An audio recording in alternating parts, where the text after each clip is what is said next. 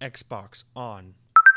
Welcome to Xbox On, a podcast with one host about one console, Xbox. I'm said host Jesse DeRosa, and on today's episode, we'll be talking about the latest Xbox news for the week of February 8th, 2024, including a new report suggests Xbox exclusives like Starfield will start making their way to PlayStation in the near future. Naturally, this has instilled a lot of concern and consternation among fans of the brand. What does this mean for the future of Xbox? Let's get into all that and more coming up right now.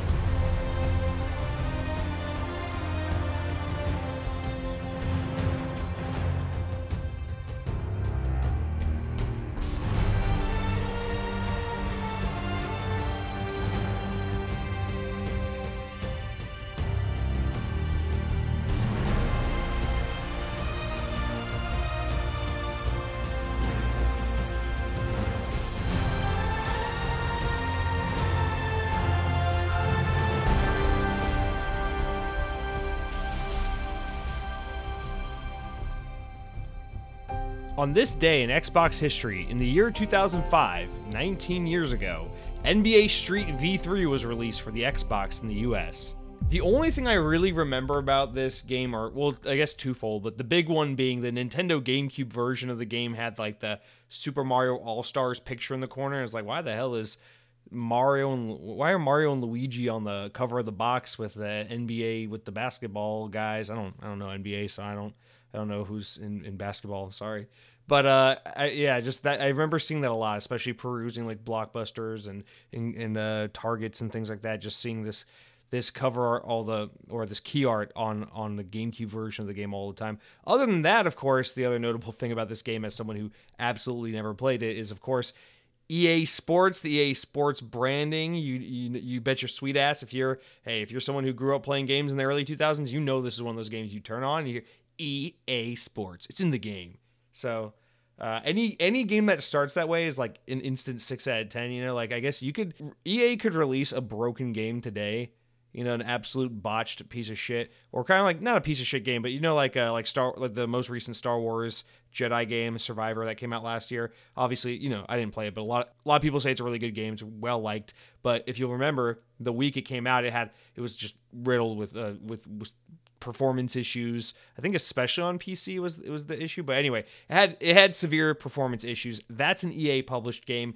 Literally, if they wanted to fix the game, all they had to do was put out a patch where you boot it up, instead of showing the Star Wars or the Disney logo or whatever the hell it shows, it should just say EA Sports and do the classic, it's in the game. Like, problem solved. Yeah, the game doesn't work. Every time I pull out my lightsaber, it breaks through the world and my character starts fucking twitching and turns into Darth Vader and just dies on command. But you know, that boot up screen's pretty nice, so I guess I'll give this game a 9 out of 10. There you go, fixed your Metacritic issue. User score, up. Steam score, up.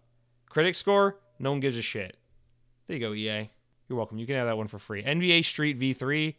Wish I had more to say on you, but I do remember that Mario cover at the GameStop. Guys, welcome to episode 245 of the Xbox On podcast. Mike Clark writes in and says, the best Xbox podcast on the interwebs? Gonna give it a listen. Ale 8 is ginger ale. Root beer is nasty, baby. Mike Clark, thank you for again. Glad to kick off this very exciting week to talk about Xbox news. Maybe I shouldn't say exciting. I'm very eager to talk Xbox this week. I don't know if I'm excited to talk Xbox, but this is probably the most eager to record I have been in quite a while, including the Developer Direct from the other week, from 2 weeks ago. So that's not a good thing, but whatever. I'm sure you already know why. If you unless, again, as always, unless you're living under a rock, there's just been one of those weeks where Xbox can't stay out of the news, and as usual, not for good reason. But before we get into it, Mike Clark, don't think you can get away with what you said. First of all, ginger ale sucks ass. Ginger ale is for people who are sick and need to settle their tummies. Root beer is not nasty, but in fact delicious. And there's a reason why it's the original soda. It's because it's the best soda. So even though I don't believe that, because I think ginger ale is probably a fourth place soda. I don't know. I would have told you root beer was probably my second favorite soda as a child behind Mountain Dew. But these days I'd say Mountain Dew, Pepsi, Dr. Pepper, then root beer? I don't know.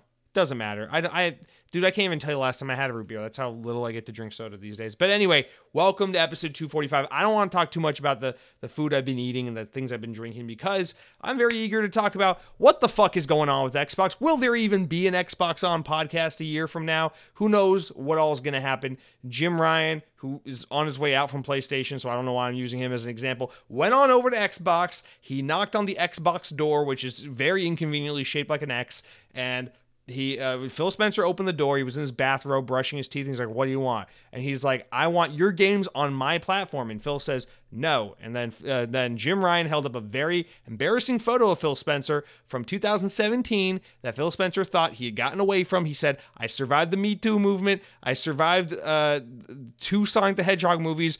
I should be good, but nope. Jim Ryan had the photo that Phil didn't know existed, and he said, "What do you want?" And he said, "You know what I want? I want Halo and Gears of War on my fucking PlayStation 5 right now." And Phil said, "You bastard!" And then he went in, and then they changed scenes, but you can assume that maybe some deal was made. And now we got to get into all that because it's not looking good for Team Xbox. I don't know what. I know people are really heated on this. There's like, I feel like, anecdotally, just kind of seeing the comments on the internet, the tweets and all that, it does appear to be the case that like 80% of people are like, this is fucking stupid. What is Xbox doing? Xbox is over. Xbox is dead. And then there's like a 20% of people who are just like, what do I care if Xbox puts their games on PlayStation? I'm like, okay, we'll get into all of that because I have opinions and thoughts about all the perspectives, and we'll talk about them, or I'll at least try to. So I've tried to really structure my thoughts and all the news so we can have a very comprehensive discussion about what all is going on. But that is going to be for the main news segment. If you are just eager to get to that discussion, I always put timestamps in the podcast. So if you're on YouTube or podcast services, click on the description. You'll see the timestamps. Just jump straight to the one that's going to say news in parentheses. What is it? It says news in parentheses, Xbox exclusives coming to PlayStation ? So click on that if you want to get straight to that. But in the meantime, for those of you who listen, front to back, start to finish, we're going to move into our opening segment, the corrections, the stories of mild amusement. There are no new game releases to really dwell on. So we'll just go straight into stories of mild amusement this week, of which we have a couple. We'll try to move kind of, not necessarily quickly through, but we'll kind of try to keep a good pace through the beginning of the show because I think we'll spend quite a bit of time talking on the back end of the show. Plus, I've been playing Suicide Squad, so I'm really eager to talk about that with you guys as well. So, starting our mildly amusing stories off this week, BioShock creator Ken Levine premieres new trailer for Judas. Okay, so last week, right after I recorded the podcast, PlayStation held a state of play, which is like their Xbox Developer Direct. It's like their little Nintendo Direct style showcase they do. And they had a couple things that were shown that are of relevance to us over here on Team Xbox. I don't think we'll be saying that for much longer, guys, so listen up. Anyway, now let's talk about Judas. So Judas revealed at the Game Awards back in December of 2022. This is our second time we've seen it since that reveal, or this is our second time we've seen it including that reveal.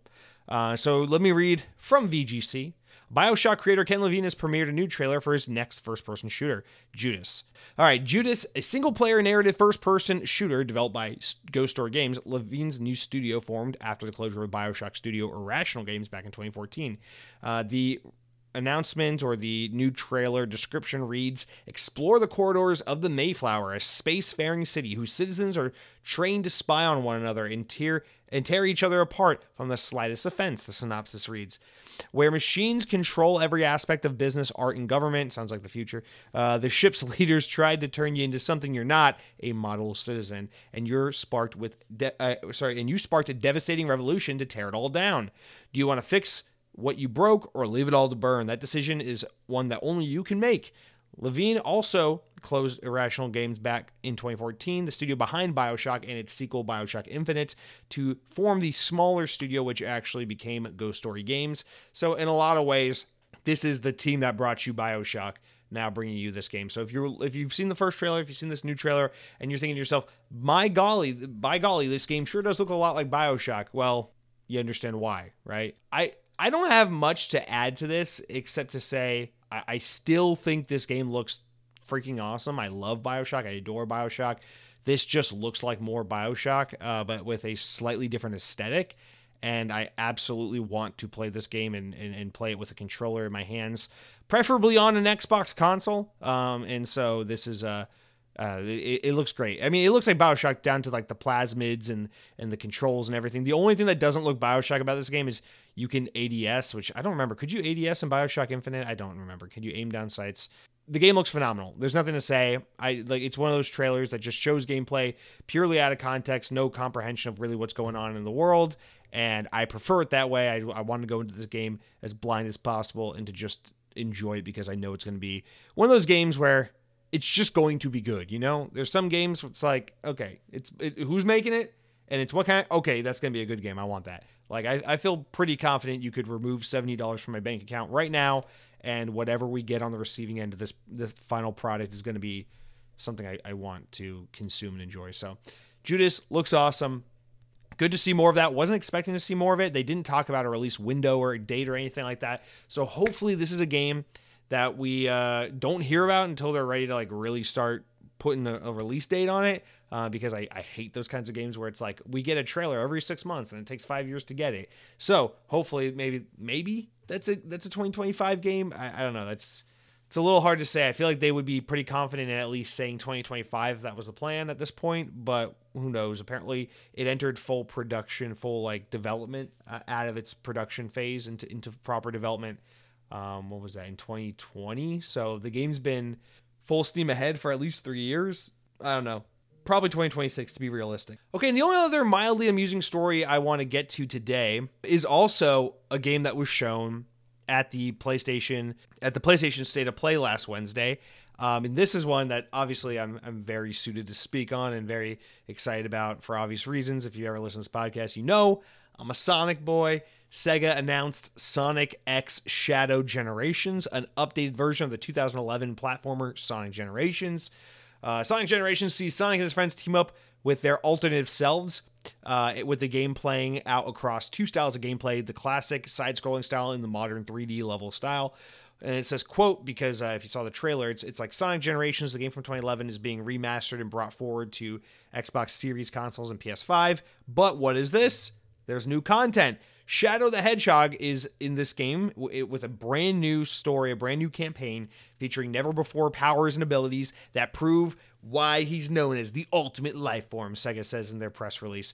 Sonic X Shadow Generations also includes a complete remaster of the classic Sonic Generations game, featuring newly remastered versions of the iconic stages with new visual upgrades and bonus content. The game is coming to Xbox One, Xbox Series S and X, Steam, and the Epic Games Store in autumn this year, 2024. A couple things about this game. So first of all, if you're a Sonic fan, and hopefully no one else here is, because it's not healthy, I can promise you that much, you know damn well that Sonic Generations is the last Sonic game we need to see get remade, basically, because, well, let me back that up. This is an Xbox podcast, so we on Xbox know that we have it good with some of these Xbox 360 era games, where you could pop Sonic Generations into your Xbox Series X and play it no problem. The game looks and runs great. What's the big deal? The game has held up very, very well over the past... Oh my God, this game is like 13 years. It'll be 13 years old this year. I don't want to think about that. But, I mean, Sonic Generations is one of those games. I probably beat this game every 2 or 3 years I replay this game. I've definitely beaten this game like 5 or 6 times at least. And I've like 100%ed it. I've played it on DS top to bottom. Like I've played this game many, many times before. And I can tell you with full confidence, Sonic Generations is one of the last Sonic games, especially 3D Sonic games, that needs a remake. So why are they bringing it forward, and why was it announced at PlayStation's event? Well, because if you are in the Sony ecosystem, you don't have access to jack shit from the PlayStation 3 generation because Sony hates backwards compatibility, and that's not Xbox fanboy slander. That is just me being salty about the fact that Sony doesn't support a feature like backwards compatibility, which infuriates me because I would love an excuse to buy a PS5 or to be able to play PS3 games on my PS4, whatever the case may be. But Sony just, I guess, doesn't give a shit. But anyway, Sonic Generations has not been accessible to PlayStation players for a long time. So I guess in that regard, this matters.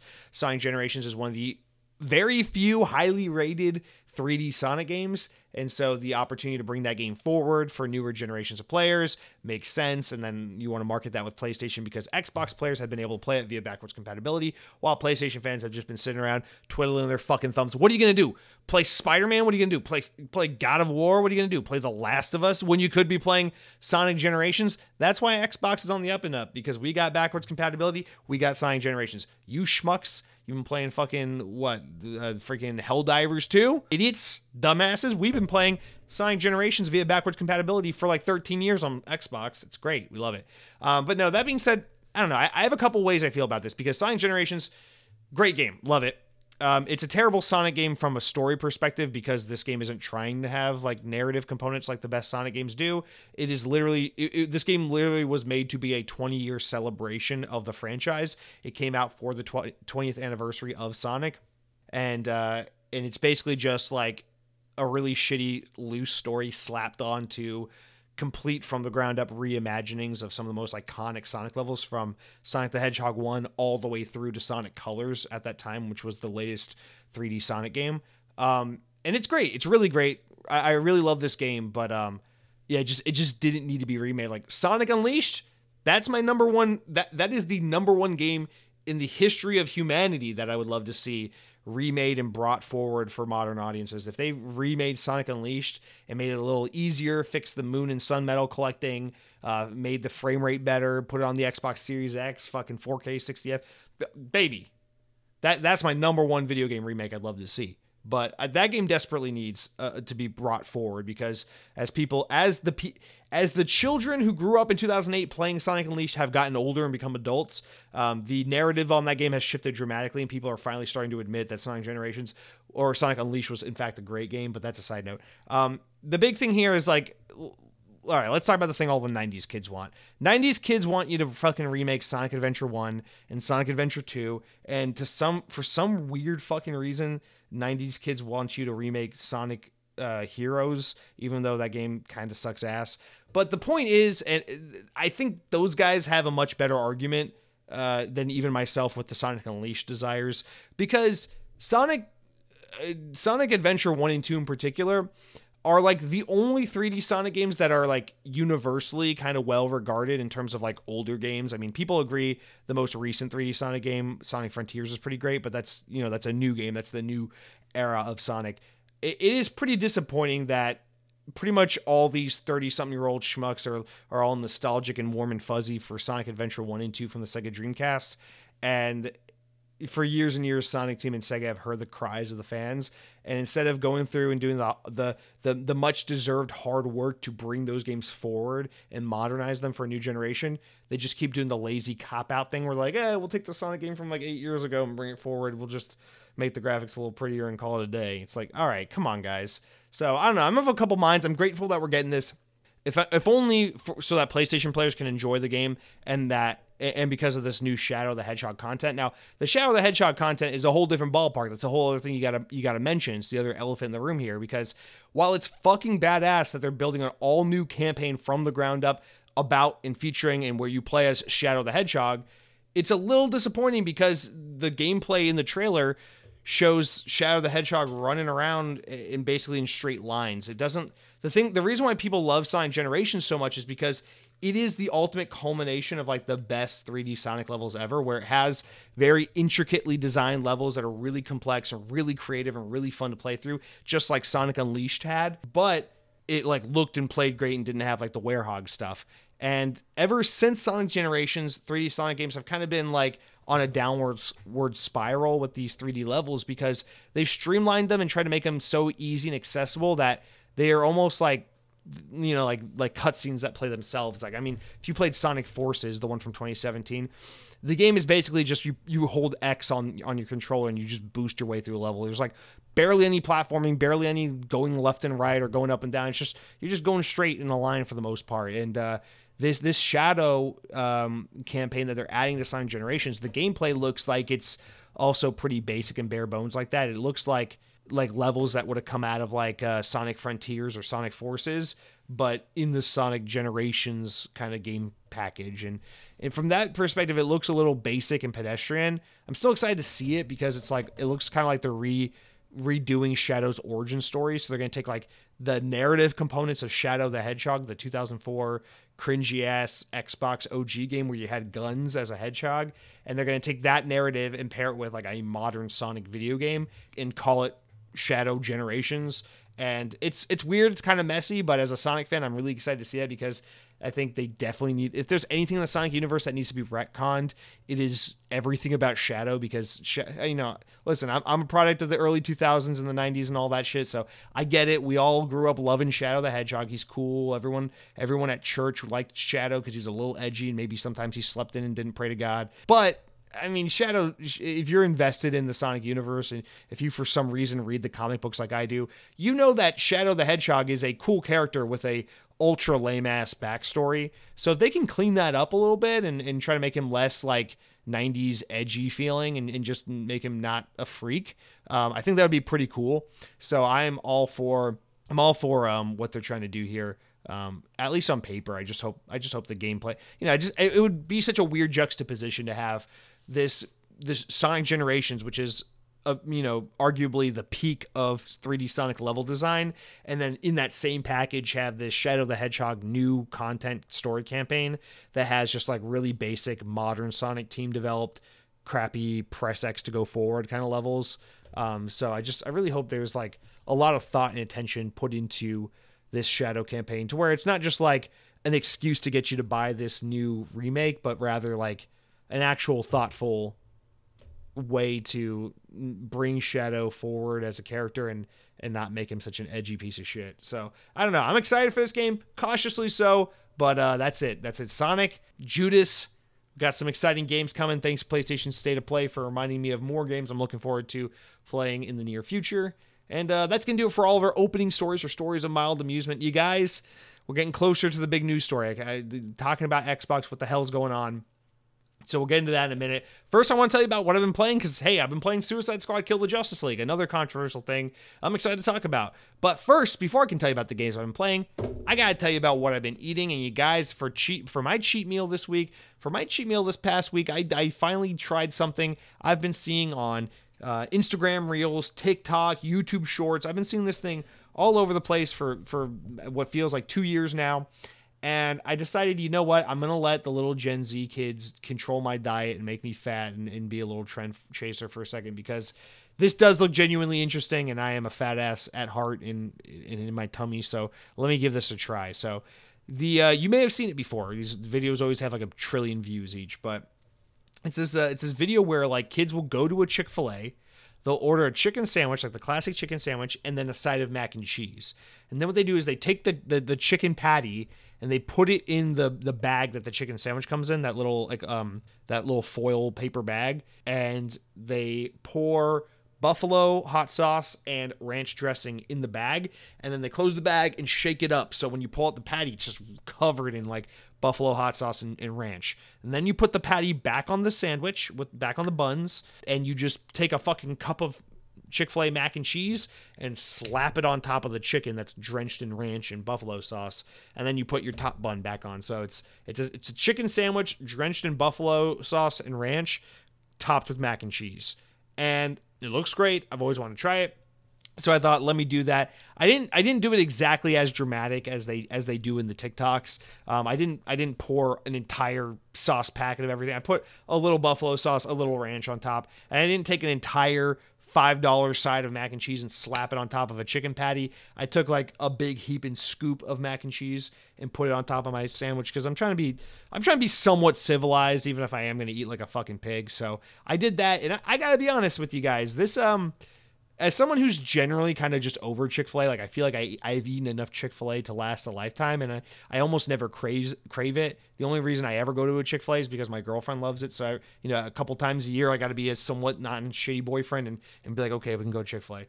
So that's the only reason why I even came here and tried this in the first place. But I must say, this sandwich, while not like my favorite thing in the world, has kind of reinvigorated an appreciation for Chick-fil-A. Like, if my girlfriend tries to drag us to Chick-fil-A in the next month or two, I won't say no because I know I can try this sandwich again. And this was good shit. This was good shit. It's really good. In fact, it's it almost just doesn't taste like Chick-fil-A. Like when you, I don't know, maybe it's because I only ever eat Chick-fil-A with like Chick-fil-A sauce or no sauce at all, or just a sandwich with a little mayo on it or something. Like I'm not a Polynesian sauce guy.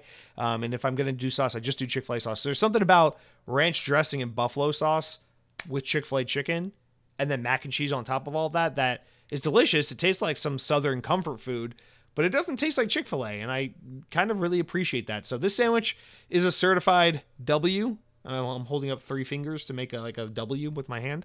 It's a certified W. It's delicious, and if you are also a fat ass, I highly recommend it. But actually, let me back it up a little bit, because the Chick-fil-A app, to order this, I use the Chick-fil-A app, which I've never used before. And first of all, shout out to Chick-fil-A. They have a really good app. Like everything about their app fucking rocks. And one thing I really like about their app is they go through everything you do when you're ordering your meal. They go through and tell you every health consequence of what you're doing on there. So you don't just hit like, I'm going to order a number one combo. It goes, no, you want to order a number one combo. Okay. Here's a sandwich. Here's how many calories it has. Now, what do you want to do to it? Do you want to modify it? Because that's going to change the health benefits. It's like, okay. And so you're like, oh, no pickles, extra this, extra that, like whatever you do to it. And then it's like, okay, well, what do you want for your side? It comes with fries, but is that what you want? And then it's like, here's the fries. Here's the nutrition benefits. Look how bad our French fries are for your body. And it's like, okay, that's kind of cool. And then when you're done, like customizing everything, it gives you an overview. It's like, okay, you've ordered your entree. Here's the nutritional breakdown of your meal based on what you ordered. Before you go to checkout, it shows you all that. So you know exactly how many calories and whatever other stuff. I'm only paying attention to the calories. But I did notice that my chicken sandwich with a side of mac and cheese and buffalo and ranch sauce came out to be a little, actually slightly fewer calories than my girlfriend, who just got a classic number one combo, just this chicken sandwich, side of fries, and a Coke Zero. That's all she got. It's just the classic number one combo. I'm like, how the fuck is me eating a fried chicken sandwich with mac and cheese and buffalo sauce and ranch and all that garbage fewer calories than you eating just like the classic fries and a sandwich combo? You know what I found out? It's their goddamn French fries. Dude, those French fries, insane. A medium French fry had like almost 800 calories in it. Dog shit, bullshit, nonsense. So yeah, apparently, I'm not saying healthier, but I'm saying Chick-fil-A mac and cheese, it's lower in calorie count than Chick-fil-A French fries. So who knew? Anyway, that's it for what I've been eating. Let's move on. Shout out to that. Let me know if you ever tried that. I feel like at least half of you listening to this podcast, even if you've never had this sandwich, you at least know what I'm talking about, because it's pretty damn difficult to exist on the internet and not have come across some version of this video. I know there's some versions where they also throw the Polynesian sauce in the mix as well, and there's some versions where they put two chicken patties and a large mac and cheese. It's like, okay, I don't need to do all that, but like I know you've seen some version of this sandwich on the internet before. So anyway, that's it for what I've been eating. Now let's move over to what I've been playing. And God, I feel so accomplished, not as like a productive human being, but as like a lazy video game fan, because this week, for the first time in quite a while, I feel like I've really got some quality video game time in, because not only did I finish Batman Arkham Knight, last week I was about halfway through the game. I finished the entire game. I also went ahead and started Suicide Squad: Kill the Justice League, and I'm probably like 70% through that game. I'm more than halfway through it. I'll say that. So I have a lot to say about both of these games, and I just hope, I feel bad because after I beat Batman Arkham, I had so many thoughts and feelings about it. I had so much to say. And then I moved into Suicide Squad, and now I have so much to say about that. And I'm hoping I can kind of do both these games justice by remembering to touch on all the things I want to say about both of these games, because I do have a lot to say about both of these games. And I'll just preface with this. Spoiler alert, I know right now it's really popular to hate on Suicide Squad. People feel very up in arms about it. And I think there's a lot of very warranted and justifiable criticism to throw at this game. And I totally understand certain perspectives and certain criticisms that are being levied at this game. But with that said, I really am enjoying Suicide Squad: Kill the Justice League. I don't think it's a great game by any stretch of the imagination, but I am really enjoying playing it. I'm having a very fun experience with it. And Batman Arkham Knight, I adore that game. I fucking adore that game. I just straight up top to bottom love that game. So let's go in order. So Batman Arkham Knight, I basically played the other 50% of the game last week. I mostly just played it all damn day Saturday. Save for making dinner for me and my girlfriend and going on a walk to get my steps in, I pretty much just played Batman Arkham Knight all day until 2 in the morning on Saturday. And it was the best, honest to God, the best Saturday I've had in so long. I didn't have to drive, didn't have to go anywhere, didn't have to do anything, didn't have to go to work, didn't have any adult obligation, didn't do a goddamn thing. I just played. I think I vacuumed. But other than that, I just played Batman Arkham Knight pretty much the whole day, and it was great. So yeah, I really love this game. My only complaint with this game is the damn thing is like, oh, it's 8.5. It's going to be 9 years old at some point this year. And I had multiple moments in this game where, and it was always Batmobile moments, where the game froze and then crashed my Xbox, which is like, how the fuck does that happen to a game that's been, it's been out for like 9 years? What the hell? How have you not fixed that? So that was weird. Happened twice, and it was very frustrating both times. But that is the biggest complaint I have about this game, which is to say, I really love this game. I think I was very keenly aware. I was very much made aware from years and years of divisiveness about this game, where people complained about the balance of regular hand-to-hand combat versus Batmobile combat. And while I agree, after like the first third or so of the game, I was very much like, I feel like this balance of regular combat versus Batmobile combat is very, very off. I will say by the end of the game, I felt like the balance was a lot better, but I could understand why someone would be disappointed with how relative little time you spend doing a traditional Arkham style fist-to-fist combat versus the Batmobile combat. But I feel like the second half of the game is paced so much better than the first half. And the second half of the game has so much more variety in gameplay than the first half does, which is actually a feat in and of itself. Because I feel like, much like with movies and all kinds of media, usually it's like the first half. If there's ever an issue, it's always like the first half of anything blows its wad, and then the second half kind of drags and gets lame. But in this game, it's like it starts out great. I have some qualms about it, but it just gets better and better as it ramps up.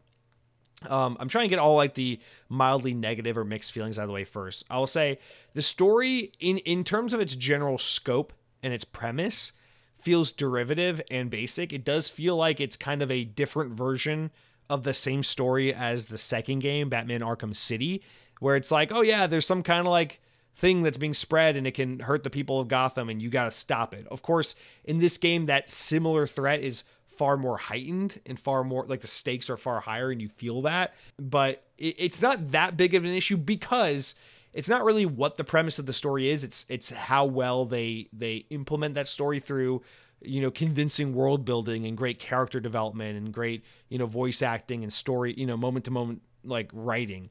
And that's the thing is like, while this game, you know, the premise of Batman Arkham City is that like Joker has, you know, that tainted blood or whatever from that gas or whatever from the first game.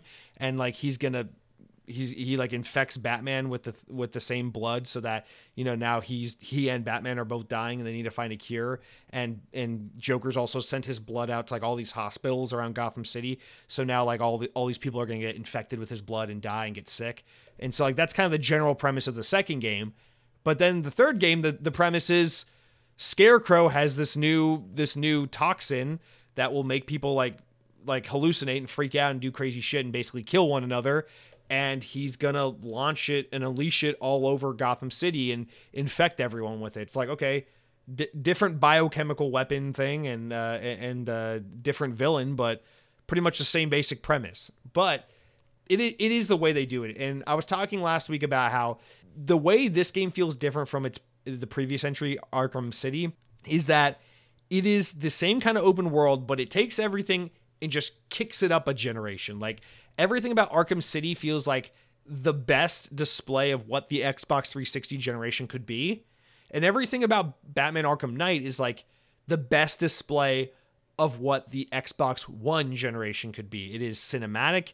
The budget feels just over the top. You feel the production quality and value. Like the first Batman Arkham game came out in 2009. The second one came out in 2011. So 2-year difference. The next one came out in 2015, 4-year difference. You feel the extra 2 years. You know, the fact that they made the first sequel in 2 years and then the second, the next game came out in 4 years, you feel that extra development time, you feel that additional budget, you feel the usage of the power afforded to develop to Rocksteady from going from Xbox 360 to Xbox One. Like you feel everything. You feel all the lessons they've learned and how they've grown and become better developers. Arkham Knight just feels like a beefed up, next generation, anteed up version of Arkham City. And I mean that in the best way possible. I just think it's so good. And with every Arkham game, you feel it gets a little grittier, gets a little more realistic and tough. It goes, you know, like the first Arkham game is kind of like the comic books and cartoons brought to life. And by the time you make it to Arkham Knight, it's kind of like the Christopher Nolan movies brought to life through video games. It's it just becomes so much more real and crushing in a way, in a way that can feel over the top and ridiculous like video games can do, but in a narrative way that feels so like serious and like, and I don't know, and just engrossing in a way that I think traditionally movies have done so well, but I think games are getting really good at.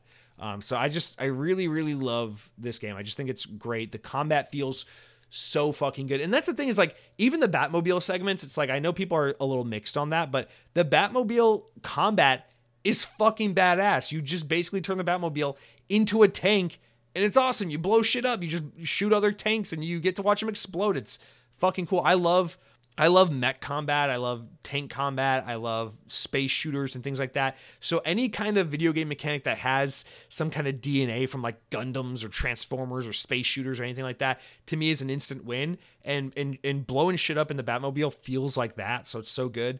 But then the hand-to-hand combat feels so good as well in this game, where it's just like, it's just so polished. And there are so many new combat animations that even when you're doing the same kind of moves you would have done in one of the previous games, it just feels and looks so much more stylish and awesome, because there's just so much more animation in this game that like it just adds so much style and pizzazz to the combat. It's great. And there's like certain moments of the game, you know, not to spoil anything, but there's certain moments of the game where there are other characters you get to play alongside with, you know, and it's so cool having like these team up moments where like you're Batman and you're kicking someone's ass, and then like it's like you just seamlessly transition over to the other protagonist and you get to play as them for a little bit, and then you guys like team up together and like do an enemy takedown, and just has this incredibly, again, keep coming up, cinematic feel, but you're controlling it. It's not taking the control out of your hands, and it's just so fucking badass. And I really truly love this game. And by the end of the game, I was like, that was just a really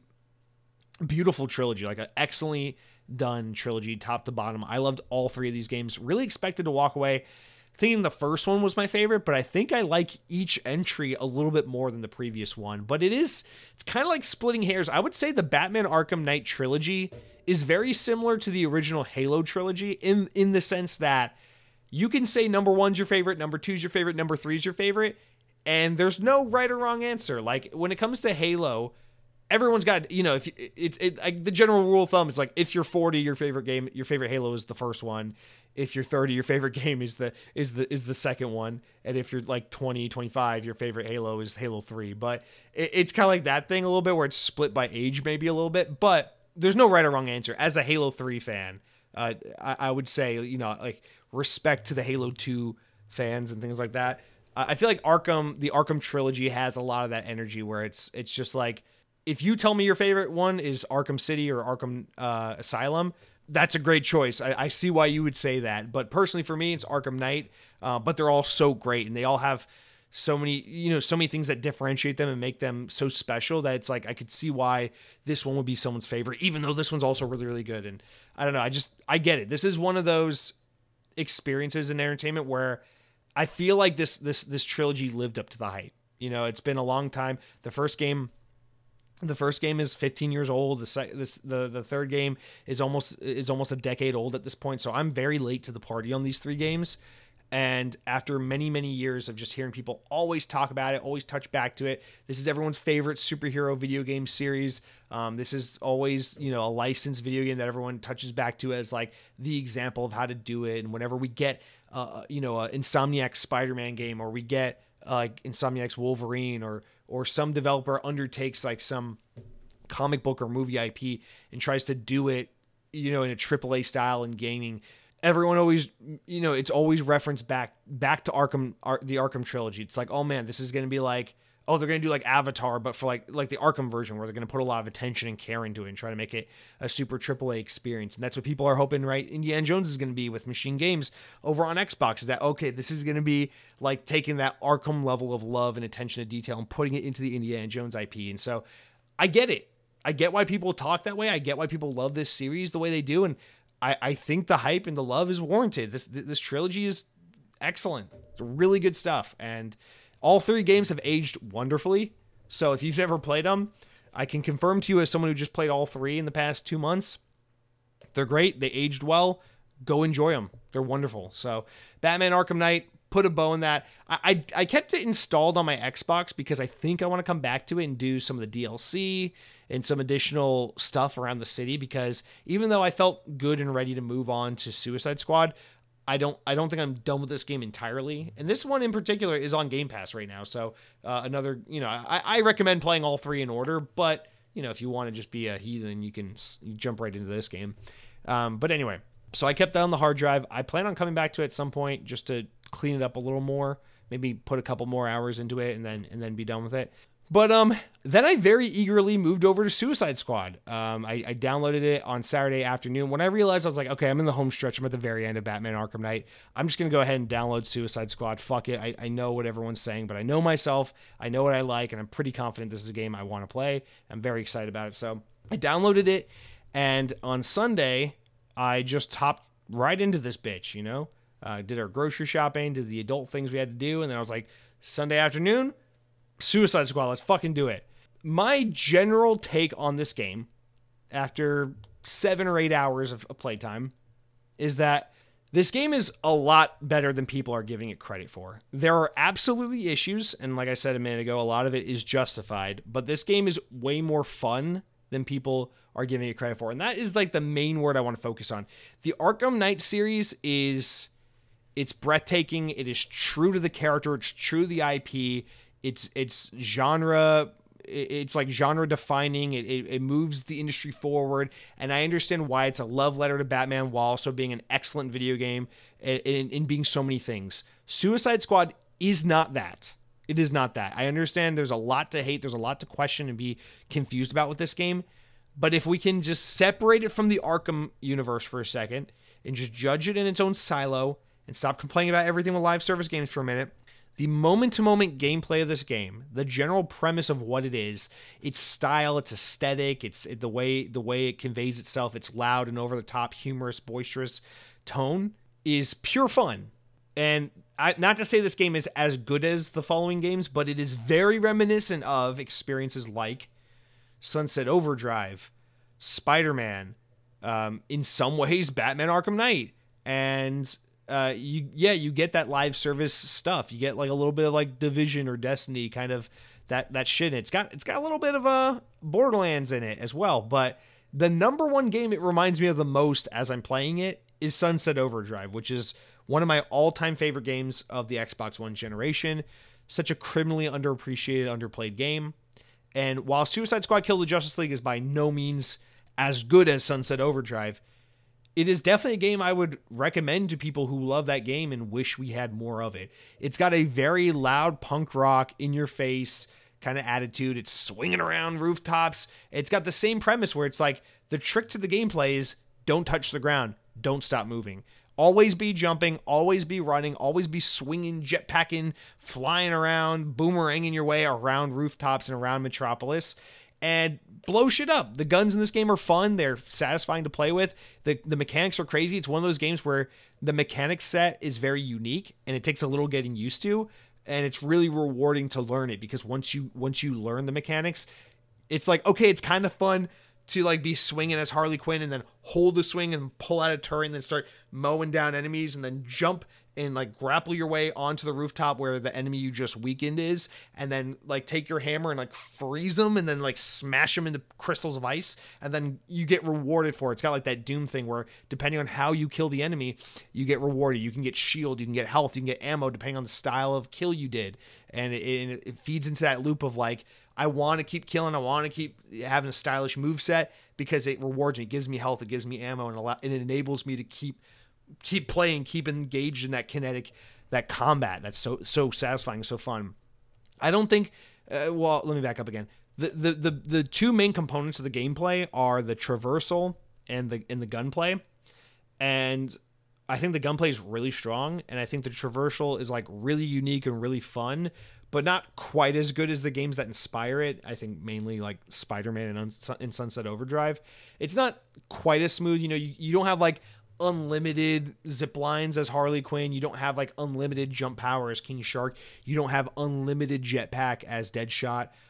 But it's really cool, and each character feels unique with their traversal specifically, because even though they can all reach the same heights and reach the same places, they do it differently. So for King Shark, his thing is that he has a charged jump that's like so powerful and so far and so high that you can just jump from rooftop to rooftop. And while you're in midair, you can sustain your jump by doing mini jumps while in midair. And it feels really good and freeing. As Harley Quinn, she like stole Batman's grappling equipment, so she can like swing around like Spider-Man and grapple hook onto buildings and pull herself forward and shit. And that's the one that's like a little frustrating, because I want it to be my favorite, but I just wish you could grapple a little more often than you can.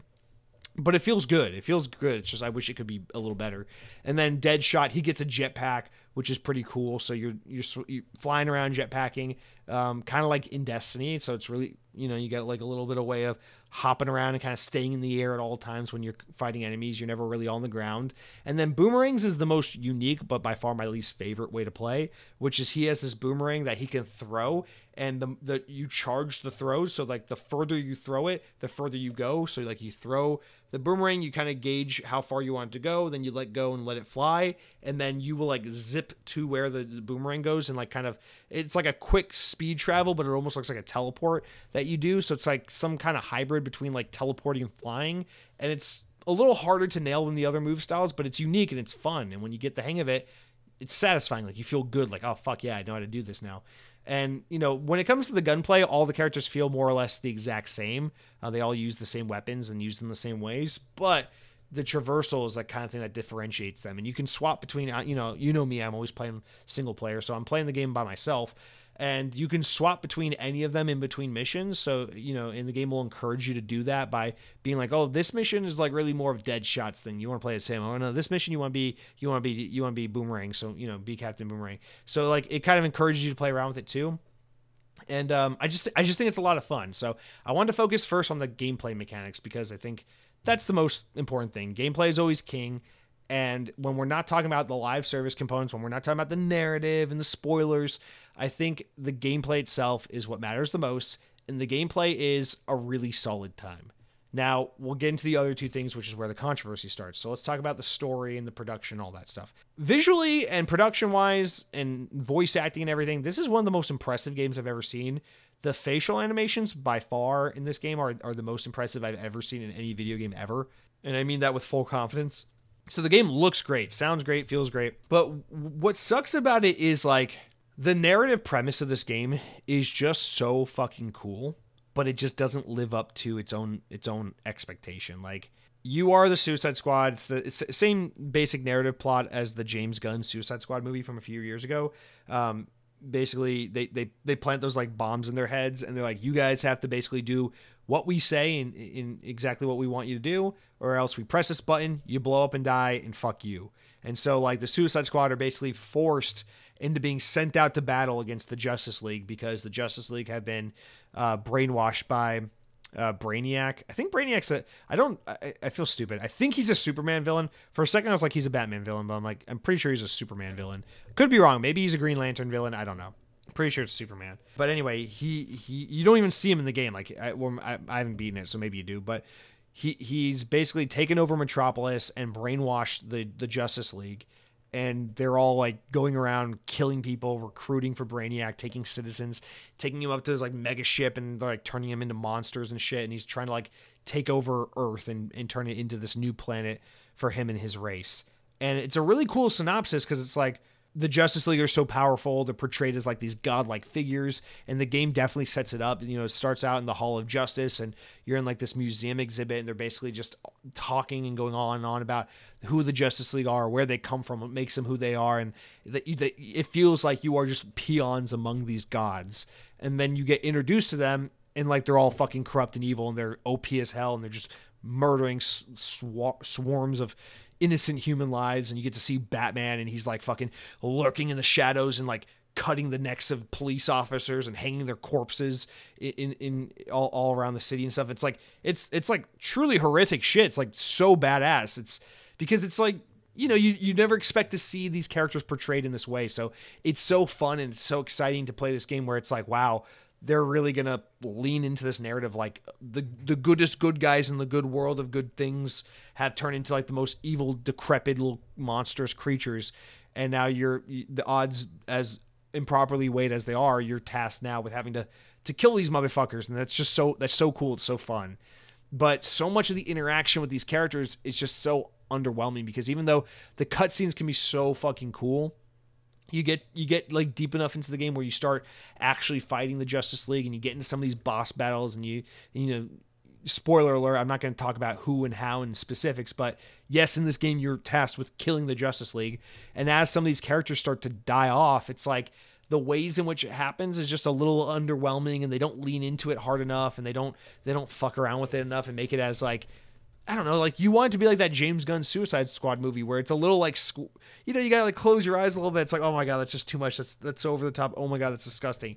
But this game doesn't do that. It plays it so PG-13. It's a lot of like, ooh, I shot you with a gun, now you're dead. It's like, I don't know. I kind of want to see someone like, smash the Flash's face in with a fucking bat and like watch him bleed, and then like put him in between a fucking car and run him over. You know, you want to see like crazy ass shit happen. You want to see like blood and gore. It's an M-rated, ridiculous, over the top adult game where you play as evil villains murdering superheroes. So like you expect it to be a little crazy, but it is a little whelming when you get to some of those moments.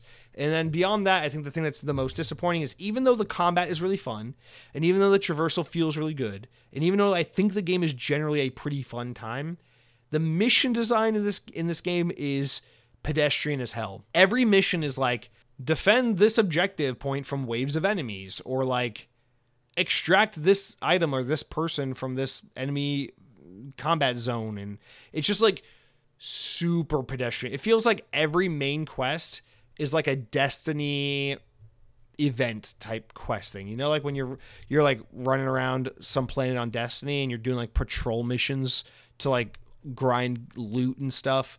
It feels like those kinds of missions are the main quest line of this game. Great cutscenes, great narrative elements, and really fun moment to moment gameplay, but just fixed all around incredibly boring, uninspired mission design. And that's extra disappointing coming off Batman Arkham Knight, because the whole Arkham trilogy is so creative with its missions and story beats, finding new and creative ways to use the various weapons and gadgets and things at your disposal, and gameplay mechanics at your disposal, to reinvent the wheel and come up with creative ways to interact with the game. Whereas Suicide Squad really is just traverse an open world, go to the next mission, kill enemies, wait till the timer's done, next mission. And in between the missions, it does the live service game thing where it's like, mission complete, here's all the loot you unlocked, level up, use the skill point, that kind of thing. And all that stuff is actually fine. I saw a lot of people complain about the skill tree and the level weapon system and the rarity system and the HUD screen being busy and over the top. I actually find none of these things to be an issue. I think it's all really tastefully done. I feel like you get really good loot all the time just from playing the game. I feel like you get lots of fun customization stuff without having to spend money. I feel like the leveling system and the skill tree is kind of fine, albeit kind of basic. And I find all that stuff to be really unintrusive and really tolerable to work with. So the HUD to me doesn't bother me at all. People keep complaining about the HUD being way too busy. I think that is a grasping at straws, kind of looking for something to be mad about kind of argument. The HUD is unnoticeable in terms of how, you know, compared to other games, relative to other games in its genre. It's not any more or less obnoxious. So that's just all a lot of like nonsensical hand wringing, people looking to be upset over nothing, if you ask me. But it's really not the live service stuff that makes this game rough around the edges. It is just the lack of thoughtful mission design in the tepidness they have in, and not really leaning into like these combat encounters with the Justice League and really killing them. I think if this game had like really creative level design, like if the campaign in this game were just as enjoyable and as, you know, as thoughtful as like your average Destiny campaign, I would say this game's fucking great. Like go like 8 out of 10, go buy it. Ignore the noise. Fuck them. There's people are just saying shit.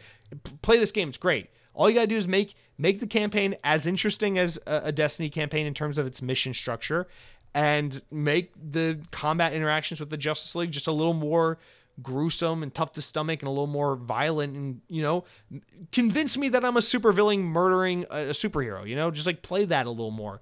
But otherwise, I like the game a lot. The humor's pretty great. The voice acting's great. The character interactions are great.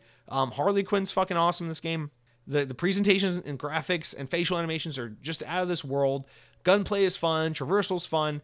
It is exactly what I said it was last week. I said this game, all it needs to be is just a really fun 6 out of 10, you know, game that's a good time, but not necessarily a genre-defining experience. And I think it's actually a little better than I thought it would be. I would say this game's probably closer to like a 7 out of 10, maybe. It's like somewhere between like a 6.5, a 7 out of 10, where it just needs...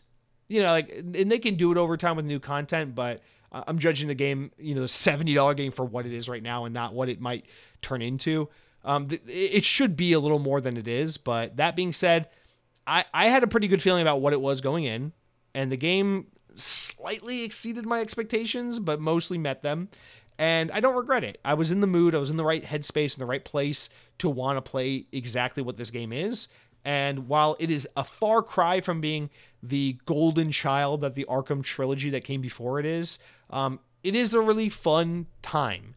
And I bet if you have some buddies who like live service games or love DC characters and stuff like that, then if you can just not be a jaded butthole for 10 seconds and just accept fun, I think this game could be a lot of fun. Otherwise, what I would recommend for this game, for most people, for the overwhelming majority of people, this is a game that will absolutely be $30, $40 in like 2 or 3 months. So this is absolutely a wait for a sale kind of game. Because I think for 40, even $50, I think this game's a pretty good value for that price point. But keep in mind, Gotham Knights, which is only like, is that 2 years old now? No, it's a year and a half. It's not even a year and a half old. That game is in Game Pass right now, so it stands, you know, it's and Marvel's Avengers went into Game Pass at 1.2, which is also a similar game. I wouldn't be totally shocked to see this game go into Game Pass in about a year or so. If you're like, maybe I'll wait for Game Pass guy, I think you have a good chance of seeing this game end up in Game Pass. So between Game Pass or the inevitable sale in the next couple of months, I'd say hold off a little bit before you get this game. But I don't regret it. I spent $70 on it. I don't regret it. I don't recommend it for many people at $70, but it's fun. It's not as bad as people say. There's a lot of complaining that is warranted. The mission design is pathetic. Some of the character combat encounters are a little underwhelming, but it's fun. It's funny. It's cool. And it's a nice palate cleanser coming off the Arkham trilogy, because the Arkham trilogy is so serious. It's so hardcore, but like this is just fucking stupid and goofy. And, I have a feeling I'll play it for a little while. Like after the credits roll, I'll probably beat this game in the coming days. And after the credits roll, I think I could easily put 25, 30 hours into this game and then wait a couple months till some new stuff's happened, come back, put another 10 hours into it, uninstall it and say, that was a pretty fun game. I'm moving on with my life. I'm a healthy, well-adjusted adult, and I don't need to go on the internet and make crazy YouTube videos about why this game sucks ass, because I could just go enjoy it or not enjoy it and then go eat a fucking Chick-fil-A sandwich with a side of mac and cheese put on top. So why not? Anyway, that's my 2 cents on Suicide Squad, Kill the Justice League. Take it for as you will. Definitely proceed with caution on it. Again, I definitely recommend a sale or Game Pass on it. But I'm liking it. I'm having a good time. So Always Online sucks, though. I did have this game also crash a couple times on me. Not crash, but it would be like I'd leave the game on quick resume for like 24 hours, come back. It would let me play half a mission and then be like, oh, I'm disconnected from the server because you didn't restart the game. And then like enemies would stop spawning in and the mission would just break down. And then I'd have to like quit, close out the game, relaunch it on my Xbox, get back in, pick up where I left off. And that's not fun. But yeah, I mean, for the most part, minor gripes. The game is a totally fine little romp. It's a fun little weekend romp with buddies. All right, that is it for what I've been playing. That is pretty much the end, the end cap here on my Batman Arkham tirade I've been on for like what seems like 2 months now. I'm really excited for a couple other games I'm playing. There are like a couple other games I actually already started playing, and some other things I'm looking forward to start playing. Hopefully I can keep this momentum going because I love these modes where I'm able to just stay home, not go out, not do things, not spend money, and just really lean into my my love of gaming and just play some games. I'd hopefully get a lot of that stuff knocked out. That'd be fun because I have a big backlog like we all do, so that'd be good. All right, that's it for what I've been playing. Let's take a quick break here and then move into the main attraction, the Xbox news, the Xbox games coming to PlayStation. What the hell is going on? Take a quick break and find out.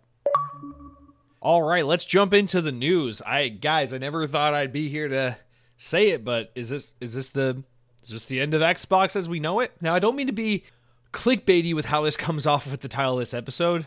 I don't know. I think we'll get into it. I tried to structure out my thoughts in the news here in a way that's like chronological and also not completely nonsensical with, you know, because there's going to be a lot of perspectives to try and look at this from, but I don't know. I know I speak for at least some portion of Xbox fans out there when I say this, which is without the console itself, Xbox as a community, as a brand, doesn't mean as much to a lot of us, or really doesn't matter to us at all, you know, without that box, because that is the focal point of it all, right? It's like Xbox is a home console gaming brand. And I know that, as has been speculated and predicted for many years at this point, there will be a future where all gaming, whether it's PlayStation, Xbox, something entirely new, Google Stadia, whatever the hell it is, will basically just be gaming apps that you stream content to your devices from the cloud, you know, whether it's your iPhone or some Android device or a TV, whatever it is. But I feel like Xbox is prematurely marching to this place when they don't have. There is still a way for them to be a bigger player than they currently are, and it does feel like, based on the news we're about to talk about, they are shooting themselves in the foot and marching towards that inevitable future prematurely. And maybe it's a good thing in the long run, but it doesn't need to happen this way, and I think rightly so. A lot of fans are pissed off. I'm of a couple minds with this whole story, but I'm let's just get into it. Okay, so what I've basically done is, in chronological order, I put the three pieces of evidence that really got us to where we are, and then capped off by Phil Spencer's response to it all. And then keep in mind, I mean, this isn't something new. We've been talking about basically since Christmas. Tim Stuart and Satya Nadella of Microsoft have been hinting at this stuff for a long time. Satya Nadella talks about wanting to support all kinds of platforms, software company putting things on all kinds of platforms. Tim Stuart, a little less elegantly, straight up called out PlayStation, wanting to put things on PlayStation. And so, despite Sarah Bond's comments from a couple years back and Phil Spencer's repeated comments over the years, it seems like the people at Microsoft that really matter, you know, the CEO, the COO, people like that, are having kind of a little bit of a stronger say in what the future of Xbox is compared to the people a couple rings lower, you know, a couple steps lower on the ladder. In this case, with you know, the CEO of gaming, Phil Spencer, what's Sarah Bond's official title, like head of hardware or something like that. Although ironically, it sounds like, for as much as they've been propping her up over the years, it seems like her job is out the door pretty soon here with where they're headed. But I say that jokingly. I don't mean for that to be the case. I like Sarah Bond, and I hope she has a secure career with Microsoft. Anyway, let's stop being silly and just jump into it. So starting with evidence number one, that's what I've labeled this. And this is all coming from Xbox Era, who, props to them, broke a lot of this. VGC, who relayed from other sources, and The Verge, who also broke a lot of this. So evidence one, a data miner has uncovered the most compelling evidence yet that Hi-Fi Rush may be coming to PS5 and Nintendo Switch.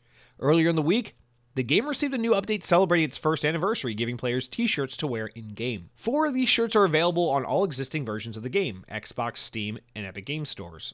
Sorry, 3 of them. While each platform gets its own exclusive shirt, however, there are 4 shirts. Players of the Xbox version get a shirt that says, Shadow Dropped, a reference to the fact that the game was surprise released. Epic Game Store's players get a shirt that simply says, Unreal, and then it's crossed out and says, Epic. You know, Epic Games, Epic, okay.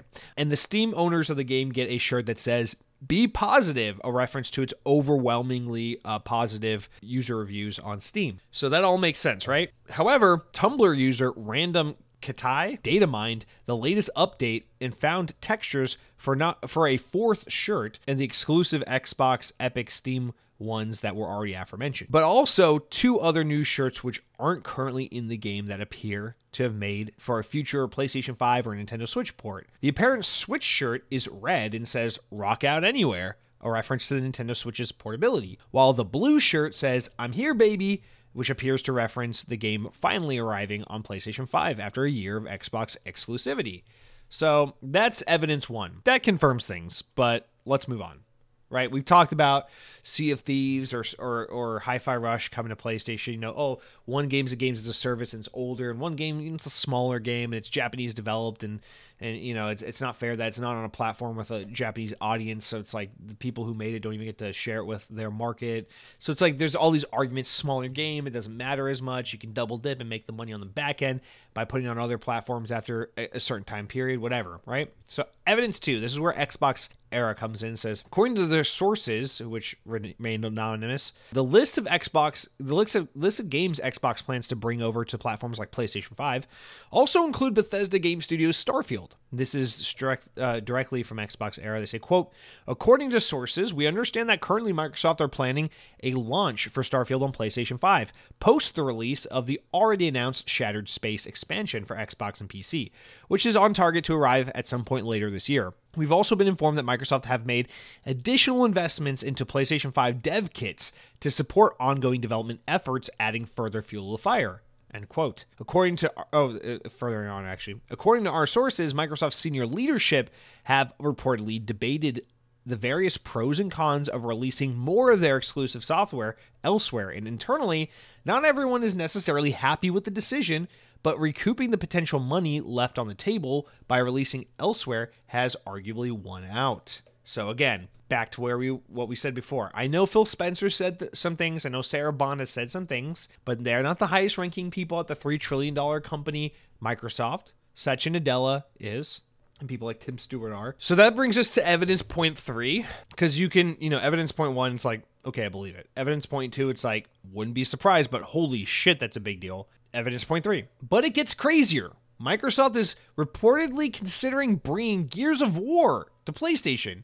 So thus far, we've talked about Hi-Fi Rush and Starfield, 2 games which come from Bethesda, a publisher that Microsoft acquired a couple years ago. And we've talked about Sea of Thieves, while an internal game from an internal studio, Rare, an older live service game. Maybe not as crazy. A big blow, but not as crazy. Now we're getting into the core meat and potatoes of Xbox, Gears of War. The only thing bigger than that is Halo. Well, this is according to Giant Bomb's Jeff Groh, who has elaborated on recent claims that Microsoft is working on a new initiative to release more Xbox-exclusive games on other console platforms. And when we say other, we mean PlayStation, right? Sometimes Nintendo, but PlayStation, because that's the other guy. The other one that I've heard is definitely under consideration. It doesn't mean that's going to happen, but it's in talks. It's Gears of War, said Grubb on Monday. Gears of War is being considered for this, he reiterated. Grubb also said that Microsoft was at one point planning to publicly explain its new initiative at the end of February, but that given the mounting speculation, there's a chance the official announcement could be brought forward. More on that in just a minute here. Quote, the other thing I can corroborate is a rumor that there will be something at the end of February where they're going to explain this change, that it's something that they are definitely talking about. I know that for a fact, so there we go. Well, I know that for a fact. He didn't say. I threw that in there. Okay, so it's like, Hi-Fi Rush, it's like, you shouldn't, but okay, that's kind of stupid, but okay. Starfield, it's like, what the fuck, man? That was like our big exclusive. What are you doing here, man? It just came out like half a year ago. What are you doing? Gears of War, it's like, all right, now you're throwing the baby out with the bathwater. What the fuck is this about? I mean, sorry, that's arguably more like you're throwing out the baby and keeping the bathwater. Like, I don't even know what that would be in this case. It's just what is this? All right, well, the internet lit a fire and everyone said their thing, and Xbox fans flipped the fuck out.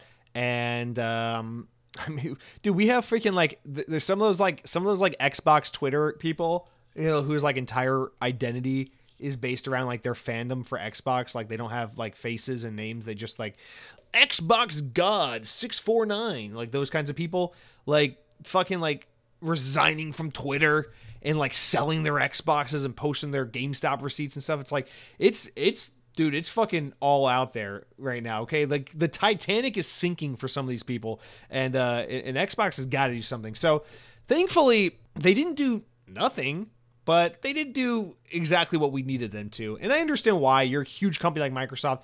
You can't just speak about whatever, whenever. You know, these things got to be internally workshopped. So people like who are like, Phil Spencer, you better talk right now. At Phil Spencer on Twitter, you better talk right this fucking...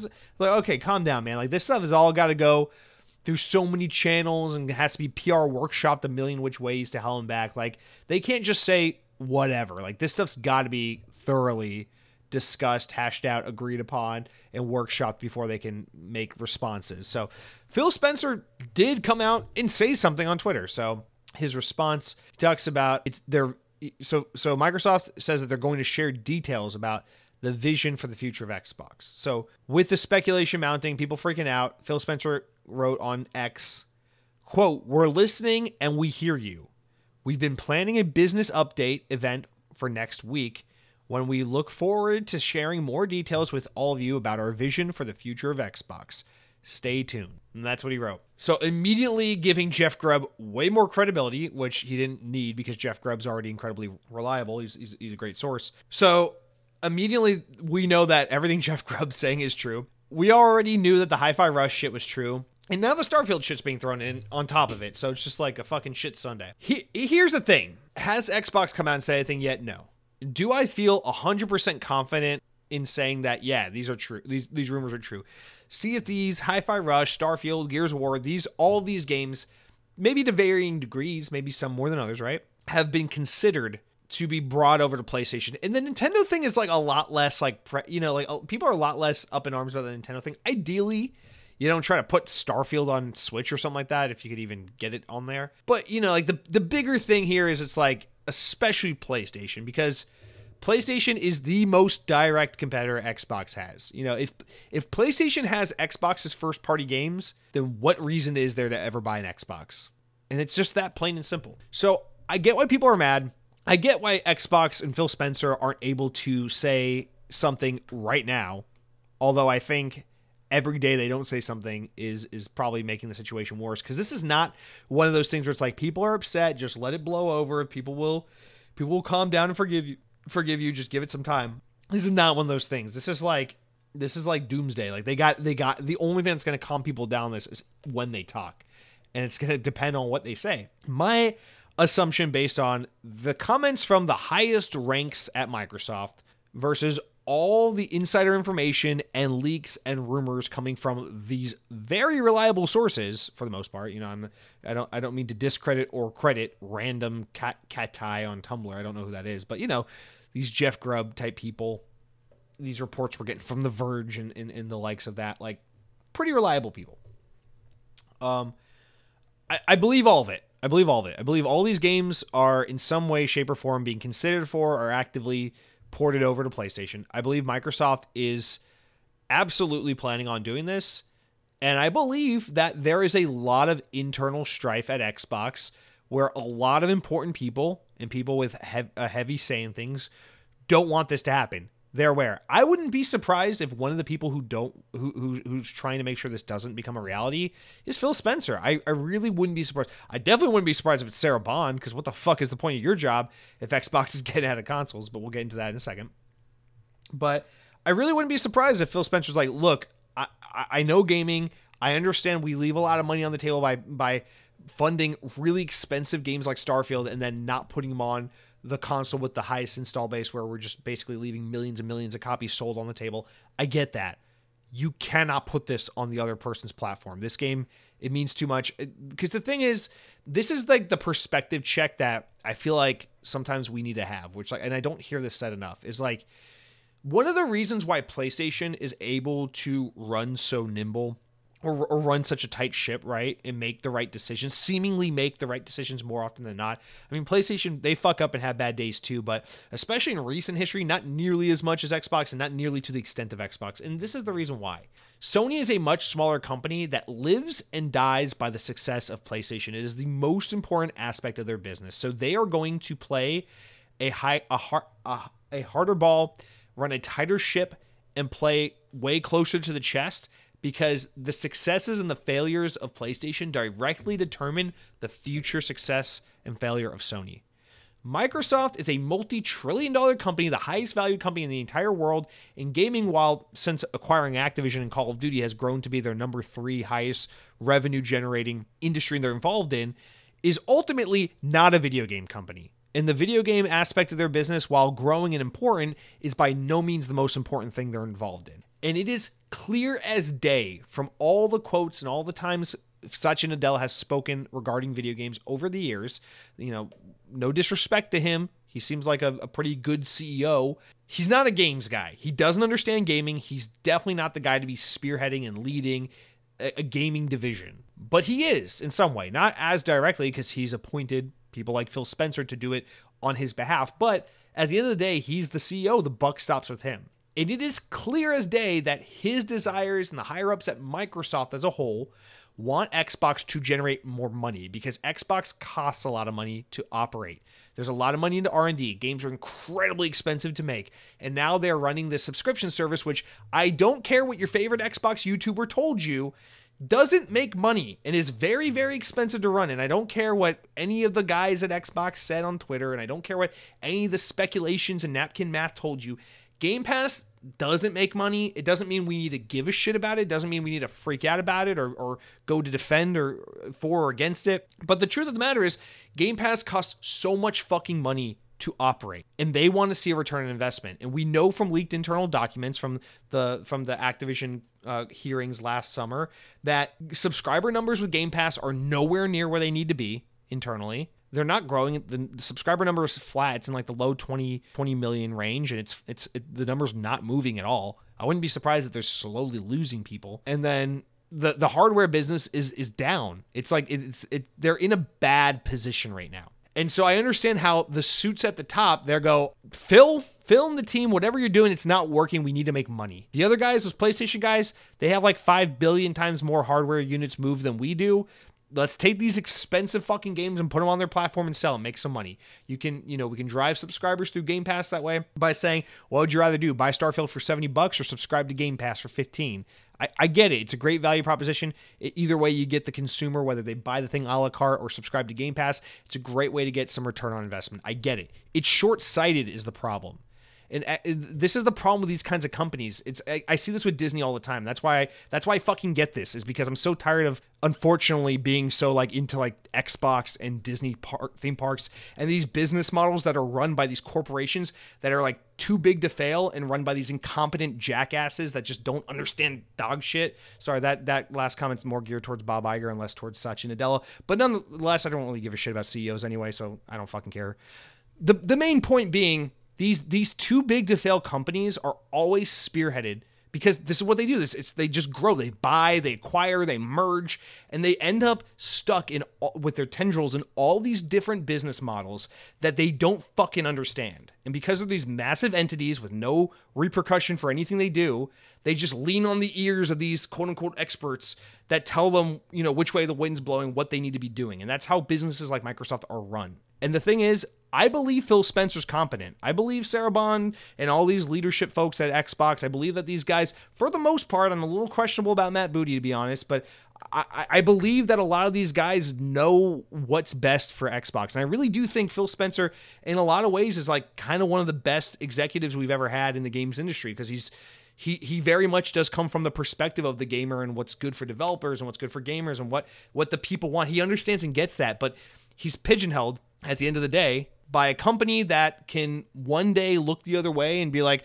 we don't give a shit what that little Xbox team is doing, which is a lot of what we had during the years of the Xbox One in particular, which is how we ended up in so much of the hole we're in right now. And then on a dime, be like, all right, we just spent all this money on Activision. We got this big expensive subscription service we've been running for a little while. Let's suddenly start giving a shit about Xbox. And that's what happens is these big corporations, they turn a blind eye while the Xbox One flails and does whatever it does. And then they just decide to start paying attention one day once you bought an Activision and started a Game Pass. And the problem is these people don't fucking know what's going on. They don't know what's best for the brand. They don't know what the consumer wants. They just know money. They're purely profit driven. And they end up making a lot of short-sighted decisions as a result of that. We see this a lot. This is literally the exact conversation we're having in the Disney theme park community right now, which is like the current Disney administration doesn't understand Disney. They think people just want you to put fucking like Toy Story and Disney movie characters all around the parks and it'll be a happy day. It's like you're destroying the integrity of your parks. You don't understand what you're doing. And right now there's a whole like fucking civil war among Disney fans about how they're destroying the theme parks right now by making them more soulless and just this fucking synergy machine for Disney Plus and these fucking terrible sequels they're making. Whereas we're starting to see this similar thing happen with Xbox, where it's like Phil Spencer and the team, like they know what they're doing. They finally got the wheels in motion. Something's happening. And now the higher ups are stepping in. And they're here to fuck shit up. They're like, because the thing about Game Pass is it was always a gamble. Game Pass was always a gamble. And this is where we'll get more specific and try to make a clearer point instead of talking about Disney. Game Pass was always a gamble, and this was always the contingency. Like the whole thing kind of like lived and died on from my perspective, which was that if you can get enough studios and enough of a first party exclusive portfolio together, you could potentially build a future, build a moment in time, right? And that's all it needs to be. It's at least a 12 to 24 month stretch because that's all you need to figure out if this model works or not. But you need one of these stretches, these 12 to 24 month stretches where Game Pass is on fire, and Game Pass still hasn't had one of these moments. And that's the problem from my perspective as someone who's been watching Xbox, albeit from an outsider's, from a long distance as an outsider, but who's been following Xbox for a long time. It's like, this is how I see it. And I'm pretty sure this is just about exactly what Xbox has needed in order for this to work out, which is that Game Pass needs a 12 to 24 month stretch where it's on fire. And what I mean by that is you have a steady cadence release schedule of really good, really desirable, highly regarded, talked about, highly played exclusive games. I know that's a lot to ask. That's a lot. So think about it like this. When did Netflix start transitioning from the TV show and movie streaming service / DVD rental service to like the home brand name we all know it and love it for today? It's when they started getting a steady stream of excellent in-house made exclusive TV shows that people went nuts for. Orange is the New Black, House of Cards, Stranger Things eventually, right? Like those are the things that took Netflix from like, oh, you mean I can watch Dumb and Dumber 2 and Meet the Fockers on all on one streaming service for $9 a month? It's like, that's how we went from that to like this ubiquitous household brand thing that everyone has a subscription to, and we're glued to this thing permanently, right? It's because they had really great content, original, exclusive content. Game Pass still hasn't had that, because even though Game Pass has been great since its inception, it launched with Sea of Thieves, and you could play relatively new Xbox first-party games at the time, like Gears of War 4, which was only about a year old at the time that Game Pass had started, and things like that, Forza Horizon 3 or whatever. It was great. It's like, this is a great start, but you can imagine a future where Game Pass is like, and we got a new Halo game, and we got a new Gears of War game, and we got a new fucking original IP, and we got this, and it's all day one. And that was kind of the promise in the late Xbox One generation, is like, if we can get to that place, we'll be golden. And then 2018 was that moment where they're like, hey, we just bought Double Fine. We just bought Obsidian. We just bought, all these different teams, and we're building up the first party. And then we got bombshell news stories in the early Xbox series generation where it's like, we're buying Bethesda. We're going to try to buy Activision, all this shit. And so it's been this really long, drawn out build up towards that thing I'm saying. The thing they need is a 12 to 24 month stretch where they have like and Fable comes out, and then 4 months later we got Avowed, and then 5 months later we got a fucking new Forza, but then 2 months after that we got a new brand new IP from Double Fine, and then this, you know, we need, that's what we need. And we almost got there in 2021, but it was a little like, you know, Halo Infinite was a little all over the place.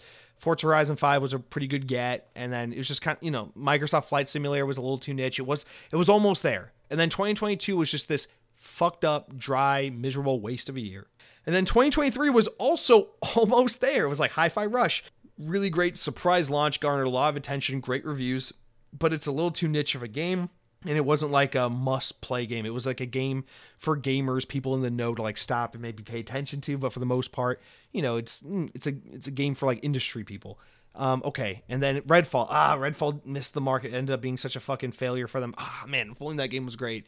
And then Starfield. And for some reason, Starfield ended up being a little bit controversial and like only living up to some of its potential in some ways, and not being the water cooler thing that it needed to be, but kind of also being that thing at the same time. And then Forza Motorsport came out at the end of the year, and you know, that was another Forza game. I'm sure it did well, but it's just like one of those things where it's like, 2023 was almost one of those moments, and here we are. It's 2024, beginning of the year. We have another opportunity for it to be one of those moments. It doesn't even have to be a calendar year. I'm not saying like you have between January and December to make this happen. Like we just need a rolling 12 to 24 month period, like an 18 month period where you have something to this effect in place, where you can imagine if Xbox comes out the gate, these games don't get delayed. These games all get like B pluses on Metacritic or higher, and they garner enough attention, you know, from word of mouth, water cooler moment type games. You get Hellblade 2, a couple months later you get Avowed, a couple months later you get Indiana Jones, a couple months later you get, and now I'm just making stuff up here, you get Fable, you get a couple months later you get Gears, whatever, you know, whatever it is, State of Decay 3. And these games come out one after another, and like, oh shit, they're good games. Like Hellblade comes out, and it's one of those like industry darlings where it's like, oh, this game is so amazing, it moved me, 9 out of 10 IGN. You know, like you get one of those games. And then Avowed comes out, and people are like, oh yes, it's, if you like games like stuff like Elden Ring, you will. What am I trying to say? Not Elden Ring. If you like games like Elder Scrolls, this game's for you. That's wonderful. The 8.9 out of 10, IGN, not enough water. And then, you know, you get Indiana Jones, and it comes down to like, finally, Xbox has its answer to Spider-Man. It's a 9 out of 10. It's a fucking great game. And all your coworkers are like, yo, you see that new Indiana Jones game? I had to pick me up an Xbox, blah, blah, blah. Like, if you can hit that successfully, and you don't have a Redfall, and your big game like Indiana Jones doesn't go the way of Starfield and kind of like, you know, it kind of like comes out the gate strong, but also like kind of slips and falls and hurts its knee on the way there, you know, across the finish line. If you don't have that, and I know it's so hard to pull that off, it's hard to manufacture a moment like an Elden Ring or a moment like a Baldur's Gate 3, but if you can have something to that effect, a strong cadence of like, and it's only on Xbox, and you can get it for through your Game Pass subscription, and if you want to play it natively, you got to get an Xbox, and you can get in as low as $300 with the Xbox Series S, and it's not on PlayStation, and fuck you, Nintendo Switch. If you have that moment, man, then that is when we will find out, does Game Pass work or does Game Pass not? That's when you will find out if we get out of this stagnant 20-something million Game Pass subscribers, and we start to shoot and rocket up to 30 million or whatever. Or do we stay flat? And if we stay flat, or if you, God forbid, you go down in subscriber count, that's when you know. If the hardware doesn't start to sell higher, if the subscription count for Game Pass doesn't start to incline up like dramatically, then you know Game Pass didn't work. It's a great idea. It's a great value. Those of us who got to enjoy it while it was around really got a lot out of it, and it was a great time. But then we know, and we as fans also have to be honest with ourselves. It's like, okay, this isn't sustainable. It doesn't work. The market has responded, and they don't want to subscribe to games this way. They want to buy games a la carte. That's it. I'll give up. I'll throw in the towel, and I'll say we're good. But the problem is we've waited for so many years at this point, and we still haven't had this moment. We still haven't had this 18-month stretch with banger after banger. And Phil Spencer talks about this. He talks about trying to get a big game out like one every quarter. You can tell that's what the vision is. You can tell that's what Phil Spencer and the team are working towards. And that's why I, you know, despite it all, like I want to believe in Phil Spencer, and I want to believe in the team at Xbox. And I want to be like, yeah, dude, I see what you're trying to do. And I'm for that vision. I support it. And I want to be here for it. I want to be here to play these games and be a part of this community and be like, fuck yeah, when we reach that moment. But we just haven't got there. We fucked it up in 2021. well, I shouldn't say we, because all I do is buy your games and play them. You fucked it up in 2021, but you were close. You really dropped the ball in 2022. In 2023, I think you got snubbed a little bit, but let's be honest. I mean, you can't, it is what it is. People either respond to your shit or they don't, and they didn't respond the way they needed to. So they're almost there, man. And if the higher-ups at Xbox, at Microsoft, if the Satya Nadellas and the Tim Stuarts could really understand this vision and really buy into it, and maybe they gave Phil Spencer a couple of years and said, we hear you, we see your vision, we'll give you a couple of years to figure out if it works. But if by this time period we don't have solid results, we got to do something. We got to change the direction of the ship. And maybe that's where we were at, is where they're saying, man, you had 2022, you fucked it up. You had 2023, you fucked it up. Now we're stepping in and we're saying, no, these games got to go on PlayStation. They're too expensive to make. We're not making money off of them. The subscriber count is not growing. The hardware is not doing even as well as the last generation.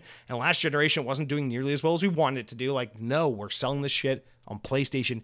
End of discussion. And so you get it. It's a business. It's being run like a business. And when Microsoft doesn't live and die by the Xbox brand, they can afford to be flippant and irresponsible and ridiculous like this, like how they're being, because they're Microsoft. Because they could fold Xbox tomorrow and it wouldn't fucking matter. It would have an impact. They would take a hit.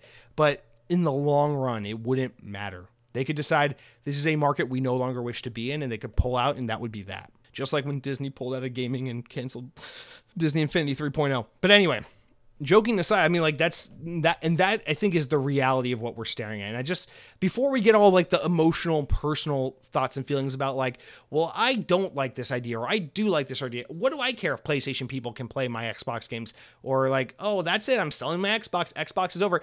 I want to put all that forward because I think that is at the heart of what's going on here. And I don't know. I don't have inside sources. I don't talk to any of these people. I don't get invited out to Xbox things and have fucking higher ups at Xbox in my DMs and shit. So this is all outsider looking in, pure speculation, trying to read the tea leaves. But I think at the very least, I'm somewhat on target with this. I'm pretty confident in that. I want to read a comment here from Mike Clark, who says, the soap opera that is Xbox, starring Phil Spencer, is trying their best to get to the next year's Grammys for best drama. Seriously, there is there a rake Xbox hasn't stepped on yet? But that's I mean, I think you're touching on it, and it's kind of what I'm getting at, which is that this is what we all see it. You know, the Phil Spencer interview with Kind of Funny last year, the layoffs and all the chaos that ensued as a result of that. You guys proud? You everyone championed the Activision acquisition. Then 2,000 people lost their jobs. You happy? We don't have a single fucking Call of Duty on Game Pass, and now we're about to give up all these Halo and Gears of War games and Starfield and all this shit to PlayStation. Like, none of it's worth it.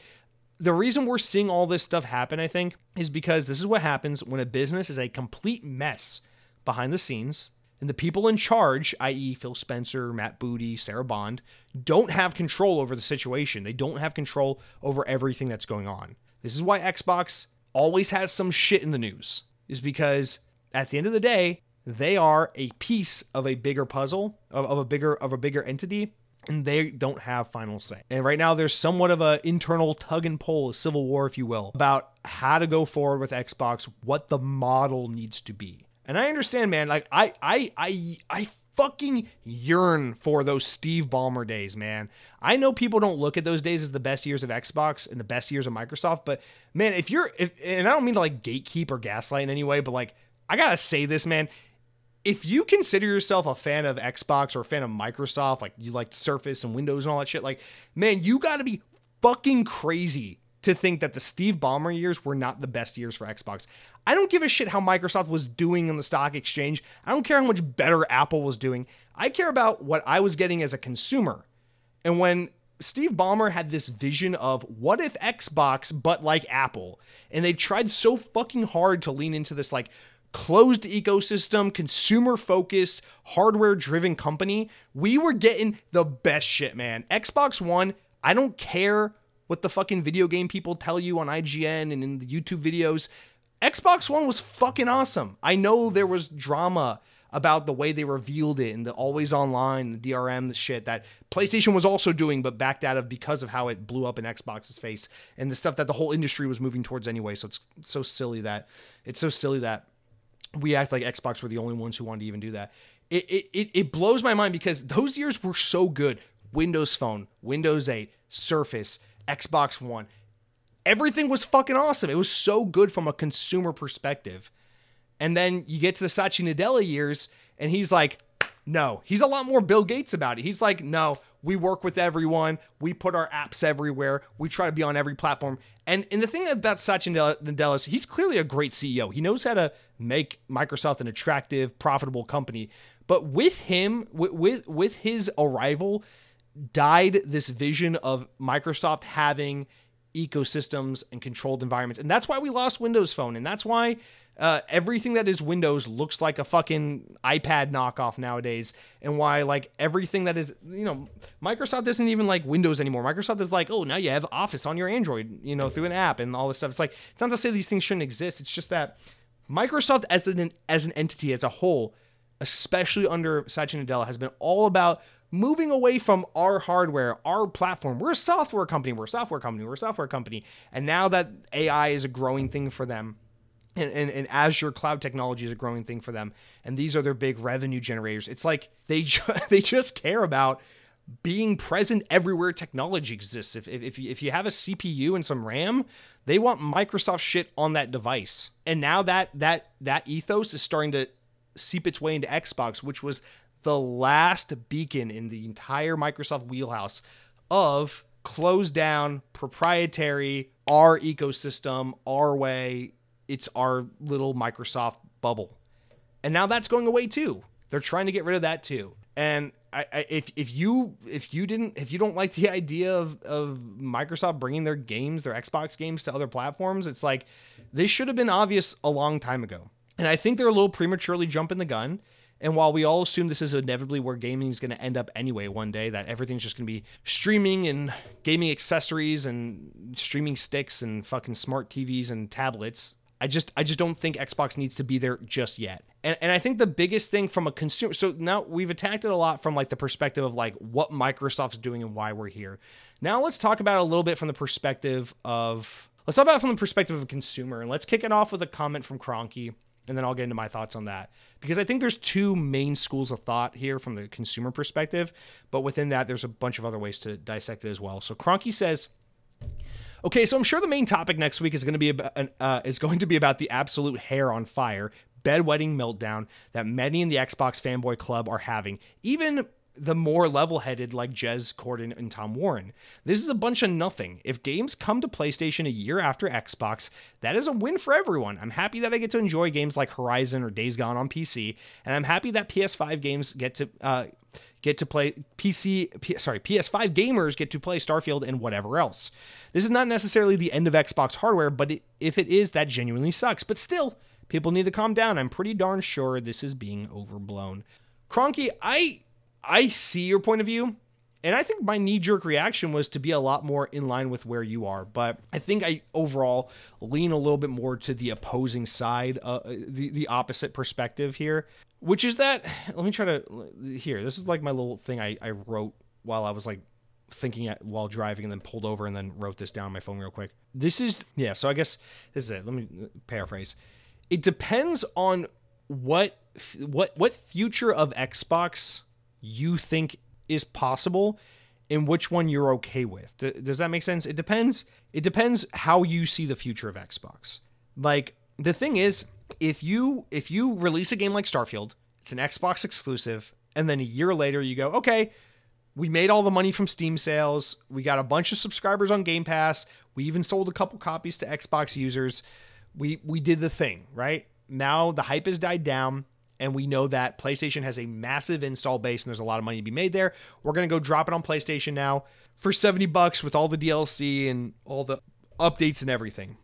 And we're going to double dip and make a bunch of money. The thing is, immediately I understand how that pisses people off, because it's like, okay, so Xbox gets like play games before it gets DLC, and when in the early days when like the game's rough around the edges and needs updates and day one patches and shit.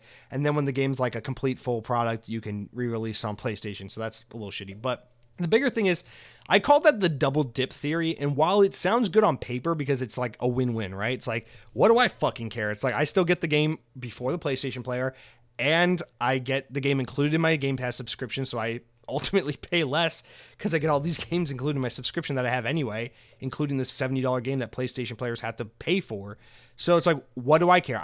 I get that theory, but you got to follow the logic a little further, because the thing with this double dip theory is that Xbox as a brand will thrive under this model. I think the Xbox logo in Game Pass and the studios owned by Xbox and Xbox Game Studios and Xbox Publishing will continue to persist and be just fine under this double dip model. But what's going to happen is, after a little while of doing this, the consumer is going to get wise to the pattern, and it's going to destroy Xbox as a hardware brand. Because what will happen is, like, people, like, even Sony hasn't been putting their games on PC for that long, but it's been long enough now that people get the pattern. Okay, new PlayStation game, it comes to PlayStation, it's good, it's fun, we play it, and then 2 years later, they get it on PC. And I know PlayStation's fucking around with it a little bit, because right now Helldivers 2 is about to be a day one PC game along with PlayStation 5. I get that, but for the most part, people have already caught wise to that. So people like myself, this is why it's such a great example, is because I literally fall into this category. I want to play PlayStation 5 games. I do not want to buy a PlayStation 5. So what I have made the decision to do is I will just play PlayStation 5 games 2 years after they come out on PC with all the DLC included, after the hype's died down, and I can continue to play Xbox as my primary platform, because PlayStation is just going to bring their games to PC. And Sony will never sell me a PlayStation 5 as a result. That's fine, because PlayStation's already too big to fail anyway, so it's not an issue for them. Microsoft, at least Xbox, is not too big to fail. They can fail, especially in the hardware space. So what's going to happen is people are going to catch on to this, and they're going to go, okay, oh, Starfield's coming out. That game looks cool. On Xbox, oh yeah. You know what? I'll just wait a year for it to come to PlayStation. I don't mind. I'll just play it next year. I'll buy it for $70 next year. That's fine. I'll just get it then. Oh, cool. Indiana Jones in the Great Circle. Oh, that game looks cool. Okay, cool. I'll just wait till next year. I'll get it next year. Xbox players can play it now and whatever. I'll miss out on the initial hype, and I'll go play one of the many, many other games on PlayStation right now that's awesome, and then I'll come to Indiana Jones in a year. That's fine. And what's going to happen is you've now officially given PlayStation users no reason to ever buy an Xbox, which kind of in and of itself destroys the very conceit of the Xbox Series S, which is, hey, are you weary about buying an Xbox? Well, here, we got an entry-level one for you. Are you a PlayStation gamer that wants to get in on the wonder of Game Pass? Well, here's an introductory model for you so you don't feel so bad about buying it as a secondary console.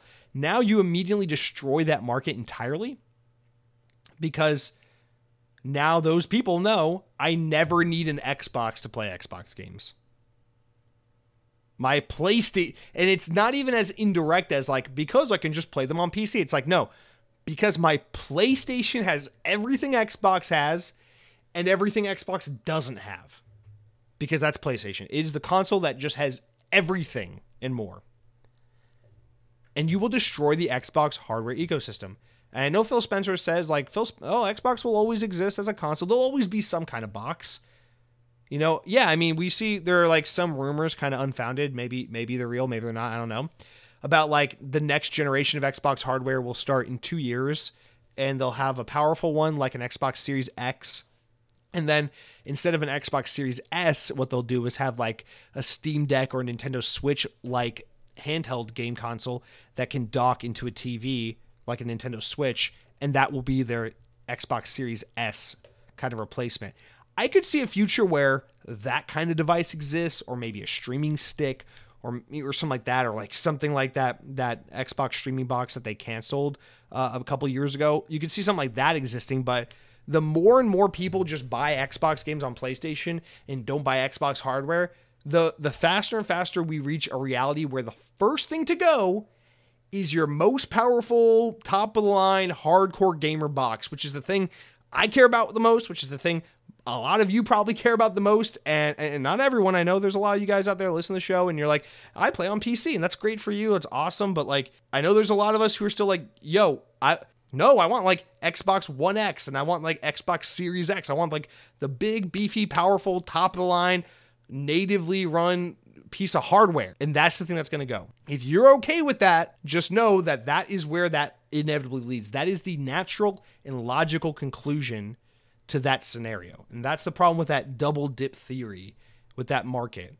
Whereas if you go long and steady and you think long term and you're a business that like PlayStation that knows that your gaming brand is important and you have to nurture it and you have to be patient with it and it takes time to do these things right, even if it's painful in the short term, you know that the thing to do with Xbox is exactly what I said at the top. You need that 12 to 24 month Game Pass success story.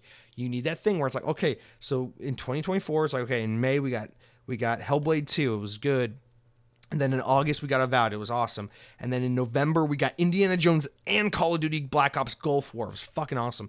And then in February, we surprise launched another like smaller game. It was pretty good. And then in April, we released Fable. And that was a huge deal. That game's doing really, really well. And then, you know, that fall we had a new Gears of War. And in August, we had State of Decay 3 and all the, you know, and Forza Horizon 6 or whatever.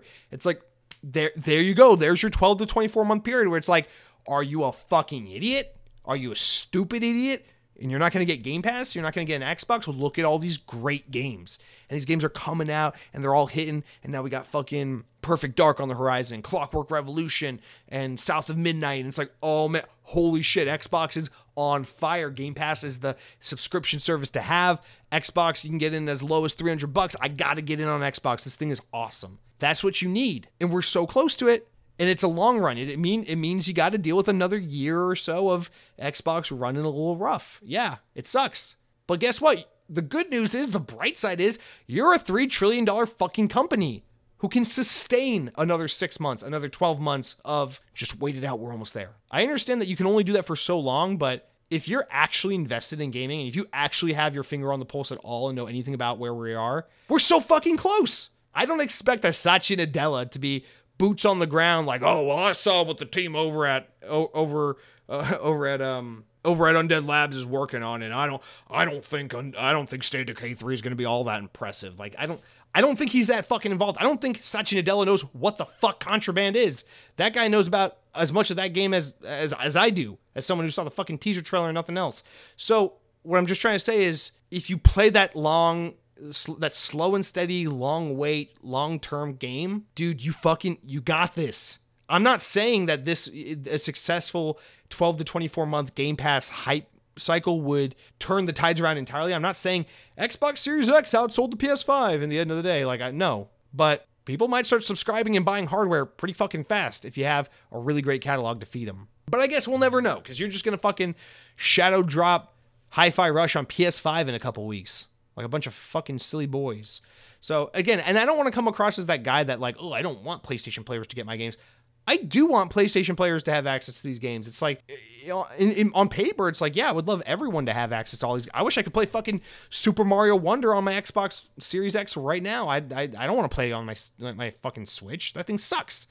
If I could play Super Mario Wonder on my Xbox, that'd be amazing. So I want people to be able to play any game anywhere. I don't want to gatekeep content from people, but I love Xbox, and I'm trying to like I thought about it on my drive home today. I was like, well, like, think about it rationally. Am I just, be honest with yourself, are you just being a fanboy, or is there a real reason why you're so like clung on to like this? I want to keep the exclusive on Xbox.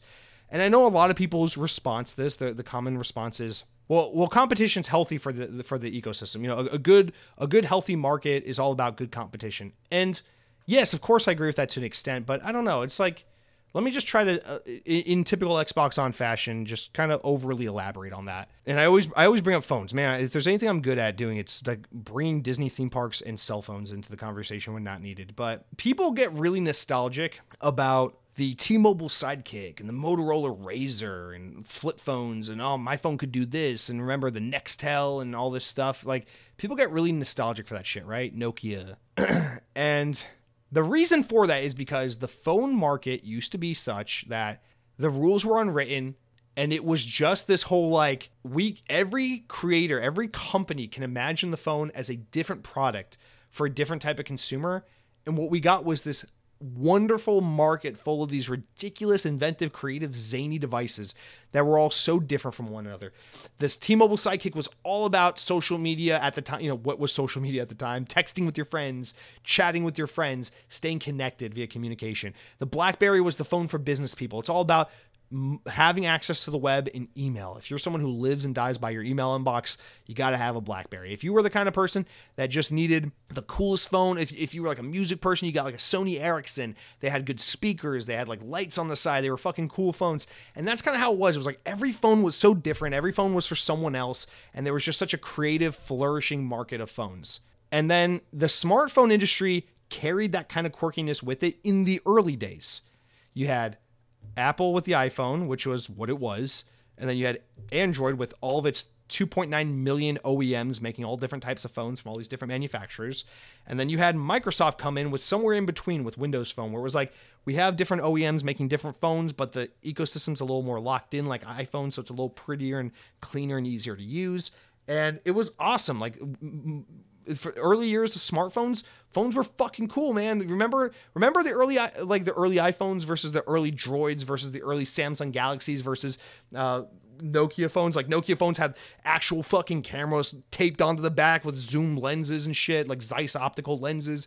And Samsung phones were like, it's a phablet. It's like a fucking tablet in your pocket, and we gave you a pen. And iPhone was like, we're iPhone. We're cool as shit, and everyone wants to look like us. And it was awesome, because even back then, like, smartphones were kind of like that, where it was just so diverse and cool. But then what happened over time was the market spoke. And some companies saw the writing on the wall and were like, okay, there's not a lot of money to be made here. Okay, no matter what we do, no matter how many screens we put on the phone, no matter how many features we come up with, people just want the fucking iPhone. And Apple was like, what about iMessage? What about FaceTime? And then before you knew it, it just became everyone had... And Android's even worse, where it's like Android is an open platform where anyone and everyone can make a phone, but it still kind of ended up just being Samsung on this platform. And it sucks now, because now you look at the phone space, and Windows Phone has been pushed out, and most of the Android manufacturers have called it quits.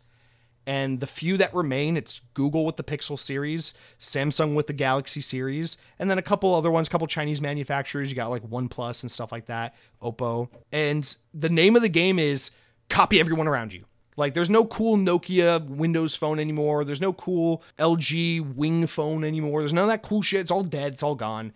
Now it's just everyone's trying to be just like the fucking iPhone. Look, it's titanium, and it comes in gray, and it comes in fucking alternate gray, and it comes in like a purple that looks like a gray, and it comes in a green that kind of looks like fucking gray, because everything's so garish and stupid looking. And look, it has like 75 fucking camera lenses on the back, and there's nothing good about it.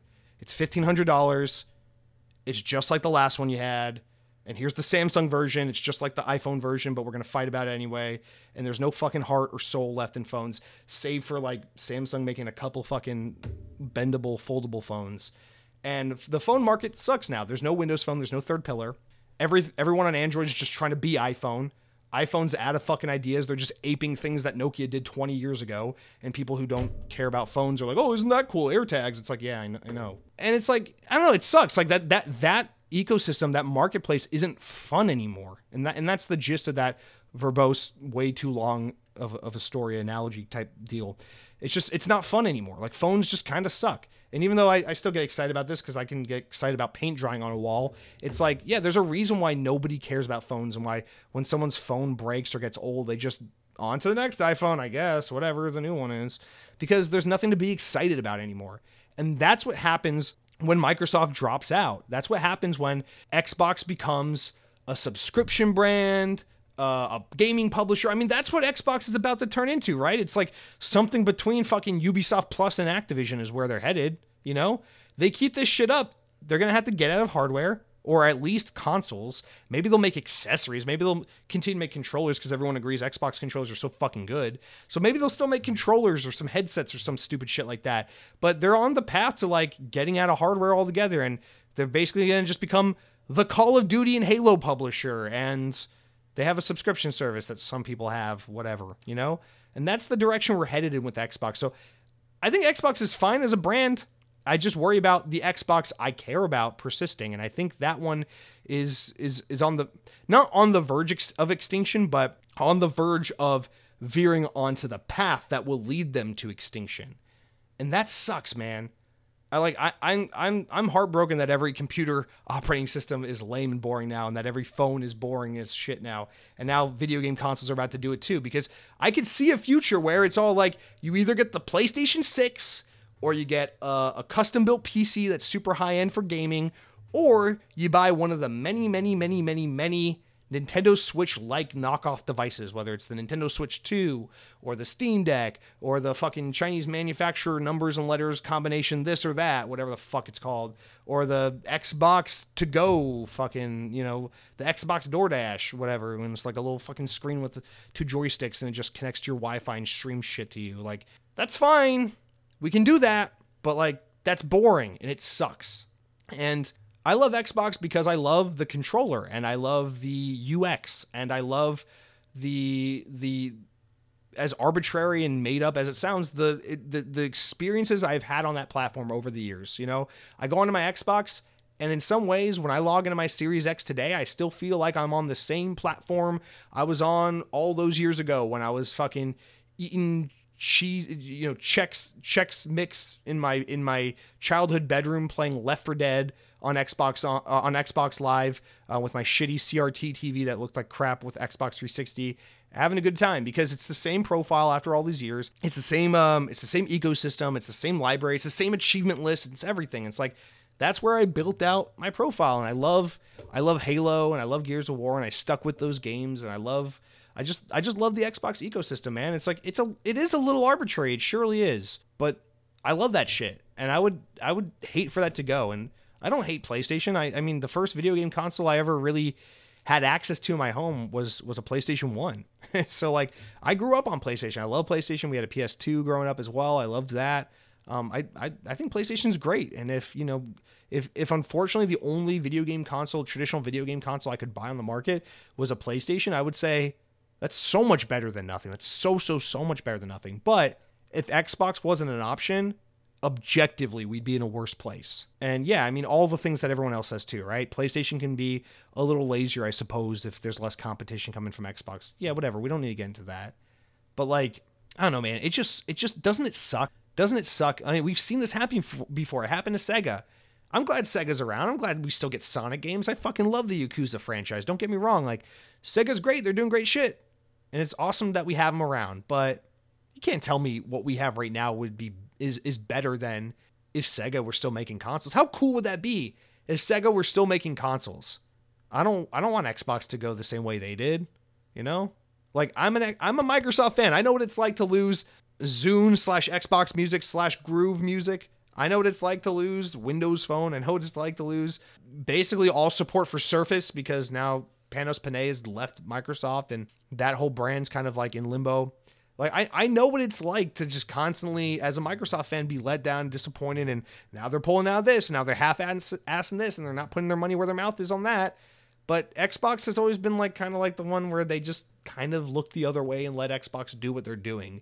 And it's really going to break my heart if this is upper management at Microsoft stepping in finally and saying, we arbitrarily choose now to pay attention to Xbox because, man, oh man, that sucks. Because Xbox is really good stuff, and I'll be fine. You know, like I said, we'll be fine if all we got is PlayStation. It'll be good. PlayStation's great, but man, wouldn't it be fucking great if we still had Windows Phone? That's where we're heading with Xbox. So I don't know. That just sucks, man. They're just gonna be the Call of Duty publisher at this point. They're just turning into Activision. So anyway, I think that's it for my thoughts on this subject matter for now. Very over the top, a little melodramatic in typical Xbox on fashion, but I don't know. I feel good about it. I think. I feel good about where I stand on it is what I mean, but who knows? Next week, Phil Spencer, or the team at Xbox, they've got some serious fucking explaining to do, and I'm really curious to see the format, the method of how they choose to deliver this information, and hopefully they come out and say some things we want to hear, but I think the fact that they're not able to dispel these rumors tells you, yes, we have some Xbox first-party, trying to combine words, Xbox first-party games that are coming imminently to PlayStation. We have to live with this. And I really do believe that Phil Spencer and his team are not the ones who are championing this. They're not the ones that want this. But maybe they are. I don't know. Maybe I'm wrong. But anyway, let's move on. That's really it for the news this week, aside from a little wrap-up here about Game Pass. Got some new games coming and going, so available now. Enuchard is available. Train Sim World 4 is available now, and also available now Madden NFL 24 through EA Play, so that's another great value. Coming soon to Game Pass, we got a couple games coming in February to note. Resident Evil 3, that's a really good one. So it's a Resident Evil 3 remake from a couple years ago. Bloodstained Ritual of the Night. I'm actually going to try to play that a little bit when it comes out because I'm actually looking forward to giving that game a go. A Little to the Left on February 15th, along with Plate Up, and then Return to Grace on February 20th. So all those games come to Game Pass. And then thankfully, we're not losing a whole lot this month on Game Pass. So on February 15th, the following two games, Galactic Civilization 3 and Opus Echo of Starsong, are leaving the service. So download them now while you still can. Give them a go before they are gone. You got about a week left. And that's it for all of our news this week, you guys. Let's wrap up with the important enough news stories. Stories important enough to make the podcast, but not important enough to warrant their own discussions, of which, unfortunately, we have to talk about the layoffs of the week. Good news is we only have one to mention, but even one is too many. Visual Concepts Austin has been the latest studio affected by widespread layoffs across the game industry. Visual Concepts Austin is a studio that is largely known for their work on the WWE 2K series, the NBA 2K series, and most recently, the LEGO 2K Drive game that came out last year. Some big fucking high-profile games to be losing your job over. Can you imagine contributing to a game that's as financially successful as NBA 2K and then still losing your job? Like, what do you fucking want at that point? Like, what is enough to keep your job at that point? Next up, Turn 10 has some exciting news. They revealed plans of how they're going to update Forza Motorsports' progression system following a lot of fan criticism. In an update they published this week, Turn 10 outlined two major changes expected in March as part of the sixth major update. Firstly, all car parts for every car will now be unlocked at car level 1, meaning all players can install upgrades in any order. And secondly, car points will be obtained with the in-game credits, with Turn 10 currently testing a ratio of 4,500 credits for every 500 car points, which should make things a little more easy. I'm not really sure how to read that, but hopefully that's all good news.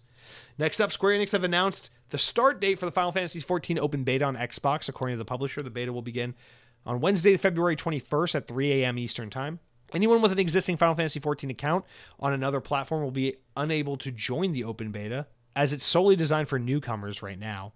The publisher plans to fully launch the Series X and S version immediately after the beta ends, but the date will be determined after thorough review. Beta players will be able to transfer their data to the final version. So more or less, the game's coming to Xbox on February 21st, but it will go from a beta phase to a full release phase at some point after that date. I kind of want to give that a try. I don't foresee if I was going to play a game like this, I'd go with Phantasy Star Online 2, which I did play some of and really enjoyed. But I don't know. I'm kind of curious about just any fucking Final Fantasy game on Xbox now. And lastly, the previously released Netflix sequel to Ubisoft's Valiant Hearts is now set to be released on Xbox One. As spotted by VGC, the Brazil Ratings Board has recently classified a console port of Valiant Hearts Coming Home. Side-scrolling adventure puzzle game was previously only on mobile devices requiring a Netflix subscription. However, it seems this will no longer be the case according to the ratings body, so hopefully that happens. And that's going to do it for all of our news this week, you guys. Now we are down to the final and best segment of the podcast.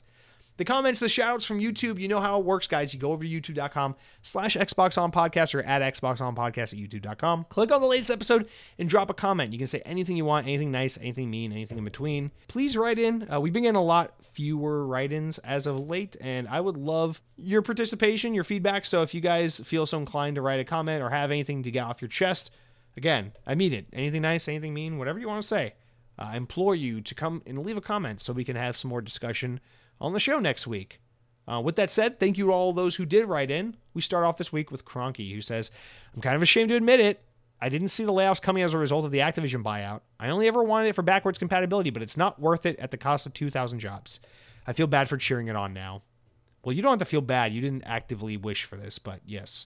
Unfortunately, corporations suck, and that's just what it is. But yeah, man, I mean, it says Mike Clark said here, where he goes, sorry for making another post this week, but when do we get the benefits from Activision Blizzard King again?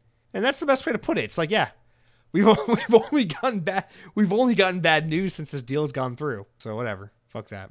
I do wonder, I also meant to say earlier, I wonder if some of the like Starfield and Hi-Fi Rush and coming to PlayStation and all that. I wonder if it's because it does seem like Bethesda is noticeably pissed off that they don't bring games to multi-platform now, that they're kind of exclusive. So I wonder if there's like some belly aching from people over at Bethesda about that, and if that has something to do with what all's going on. But anyway, Pete Hines is leaving anyway. He seems to be the one who's the pissiest about it. So losing big talent like that's not good, but anyway. Arctic Chief writes in and says, sad to hear more layoffs happen, especially when you're bragging about being a $3 trillion company. Yeah, amen, brother. Maybe I missed it when you said it, but what made you want to go back and play the Batman Arkham games after so long? I don't know if it was anything in particular. I think it was just like, it was December. I was looking at games to play, and it was, you know, you get one of those, it was an impulse. You get one of those impulses where it's like, you're looking at your catalog, you're like, I'm going to fucking play this game that I always say I'm going to play, that I never played. Let's do it. And Batman Arkham was like the perfect one where it's like one of those games that's always staring me in the face, and I know it's not too long. Honestly, I really thought I was just going to play the first one, enjoy it, and then be like, I'll get to the second one maybe in a year or two. But I don't know what's going on with me right now, but I'm on a little bit of a DC superhero kick lately. It's just been crazy. Like I watched all the movie. I never gave a shit about DC, but lately I'm like, I'm watching all the movies. I'm playing the Batman Arkham games. I want to get an HBO subscription so I can watch the animated cinematic universe, because apparently those are good. My coworker like outlined the ones I need to watch and everything, and the order and everything. So I'm going to try to start with Flashpoint maybe the next week or two. And I don't know, DC's just kind of doing it for me a little bit right now. I'm kind of getting into that, which is, it's fun. It's nice to, I'm trying to broaden my horizons, give things a try that I traditionally don't think I like. And lately, a couple things I've been getting into that I used to not give a shit about. DC comic books. Well, not comic books, but you know, the characters in the universes. And NFL. I'm watching football for some fucking reason, so I'll be watching the Super Bowl this weekend. I don't know what's going on with that. Anyway, you said, I'm currently trying to get through Spider-Man 2 without rushing through the story because I need to beat Final Fantasy VII Remake to be ready for Rebirth. Man, do I hate being behind on games. It is, nothing is more stressful in life than the arbitrary pressure we put on ourselves to beat games in a certain time frame for no reason. It's insane, right?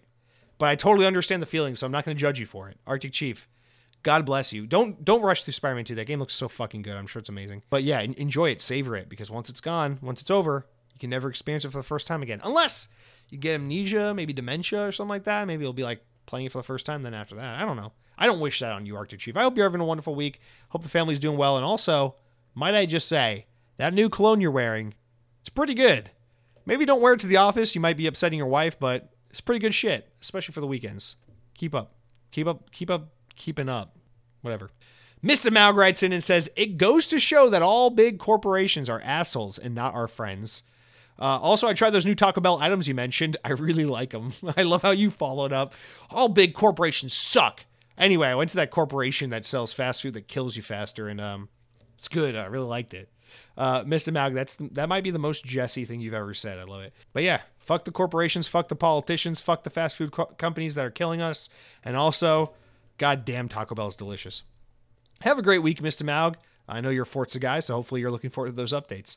And finally, our last comment of the week comes from first-time writer Julian Wire, who writes in and says, I feel you missed the biggest point when comparing Hogwarts Legacy to Pal World last week. Hogwarts Legacy is a one-and-done campaign. Pal World's more like Minecraft.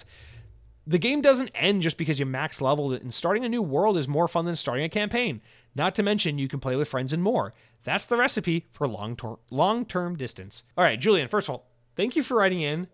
Second of all, I don't remember when I compared Pal World to Hogwarts Legacy. I'm not saying I didn't do it. In fact, I'm sure I did do it. I just don't remember it, so I don't know how to respond to this in context. And third thing, that is so subjective what you're saying there about why starting a new world is more fun than a campaign. Okay, man. I will just say as a certified video game boomer, playing through a linear narrative-based campaign is always going to be better than playing through a new, in this case, quote-unquote world, or, you know, playing a open-ended crafting adventure kind of Minecraft, Ark Survival, Pal World style game. I mean, dude, that's the shit that turns me off so fucking fast is when I boot up a game. I'm like, tell me what I need to do to play. That's what's so great about story-driven games is like, you know that there is a way to experience the game where you're going to walk away going, I feel complete. I can move on now. And the thing that stresses me out so much about games like Pal World or Minecraft is those games, intentionally so, don't have a definitive start and finish and don't have a way to, ooh, I did the thing. Now I can put the game down, feel satisfied, and move on. Those games are designed to keep you for an indefinite period of time so that you just play. And that stresses me the fuck out. That's like, it's like, I don't know, it's like a game with a campaign, like a game like Call of Duty or Batman Arkham or Hogwarts Legacy. That's like real life, right? It's like, you know you're gonna die, but if you're lucky, you got 80 years to really make it fucking count. Fall in love, get married, break an arm, have some good times with your buddies, try all the menu items at Taco Bell, and yeah, unfortunately, you're gonna die, but you can have a really good hell of a time before it happens. And games like Pal World and Minecraft are like that thing that humans all think about, that like our brains try to block because it's just too big to comprehend, where you're like, what happens when I die? It's like, okay, well, maybe if you're religious, you're like, oh, I go to heaven. Or maybe if you're Buddhist, you're like, oh, I get reincarnated. Or maybe if you're atheist, you're like, that's it. I just die and that's it. It's like, what do you mean that's just it? Like, my conscience goes away? Like, what happens to me and all my memories? It's like, I don't know. It's like, does it end? It's like, well, it's eternal. It's like, if you go to heaven, it never ends. And it's like, well, shouldn't it end at some point? It's like, no, it's amazing. It's like, is that amazing? And you're just like, well, what do you do in heaven? It's like, whatever you want. It's like the best part. You go on and you do the things that make you happiest with the people you love, and you're all up in heaven and you celebrate together. And it's like, but what's the objective? And it's like, well, there is none. And it's like, that's what Pal World is to me. It's like trying to use my feeble human mind to comprehend the afterlife. And it makes me want to jump out of the 14th floor of a big building so fucking bad. But real life, it's like, yeah, I'm going to die, but like chocolate. You know, it's like I get to do something before I die. Ah, man, I can't handle it. I need someone to set forth a clear beginning, middle, and end in order for me to enjoy anything in life. But Julian, I'm sorry I can respond better to my poor comparison, because I don't remember what I said last week that triggered your comment. But I greatly appreciate you commenting in, and I appreciate your thoughtful feedback, and hope to hear from you again in the future. Have a great week. And to everyone, have a great week. Thank you for listening in. And let me know what you guys think. This is a really, obviously, probably, I mean, I would say at the time this podcast has been around, the most controversial controversial and consequential. I can't pronounce that word. What the fuck? Consequential. Goddamn, I should just turn off the podcast. Consequence having story to happen in Xbox, but inability to speak aside. I'm sure everyone has an opinion on this, so I'd appreciate your feedback. Love to hear what you guys think. I'm sure some of you agree with me to an extent. I'm sure some of you think I'm way off base, and I'd love to hear why you think that is. So feel free to write in, and until next week, take care, be well, have a better command of the English language than I have, which shouldn't be hard. Eat all the value menu items at Taco Bell, and until next week, power your dreams.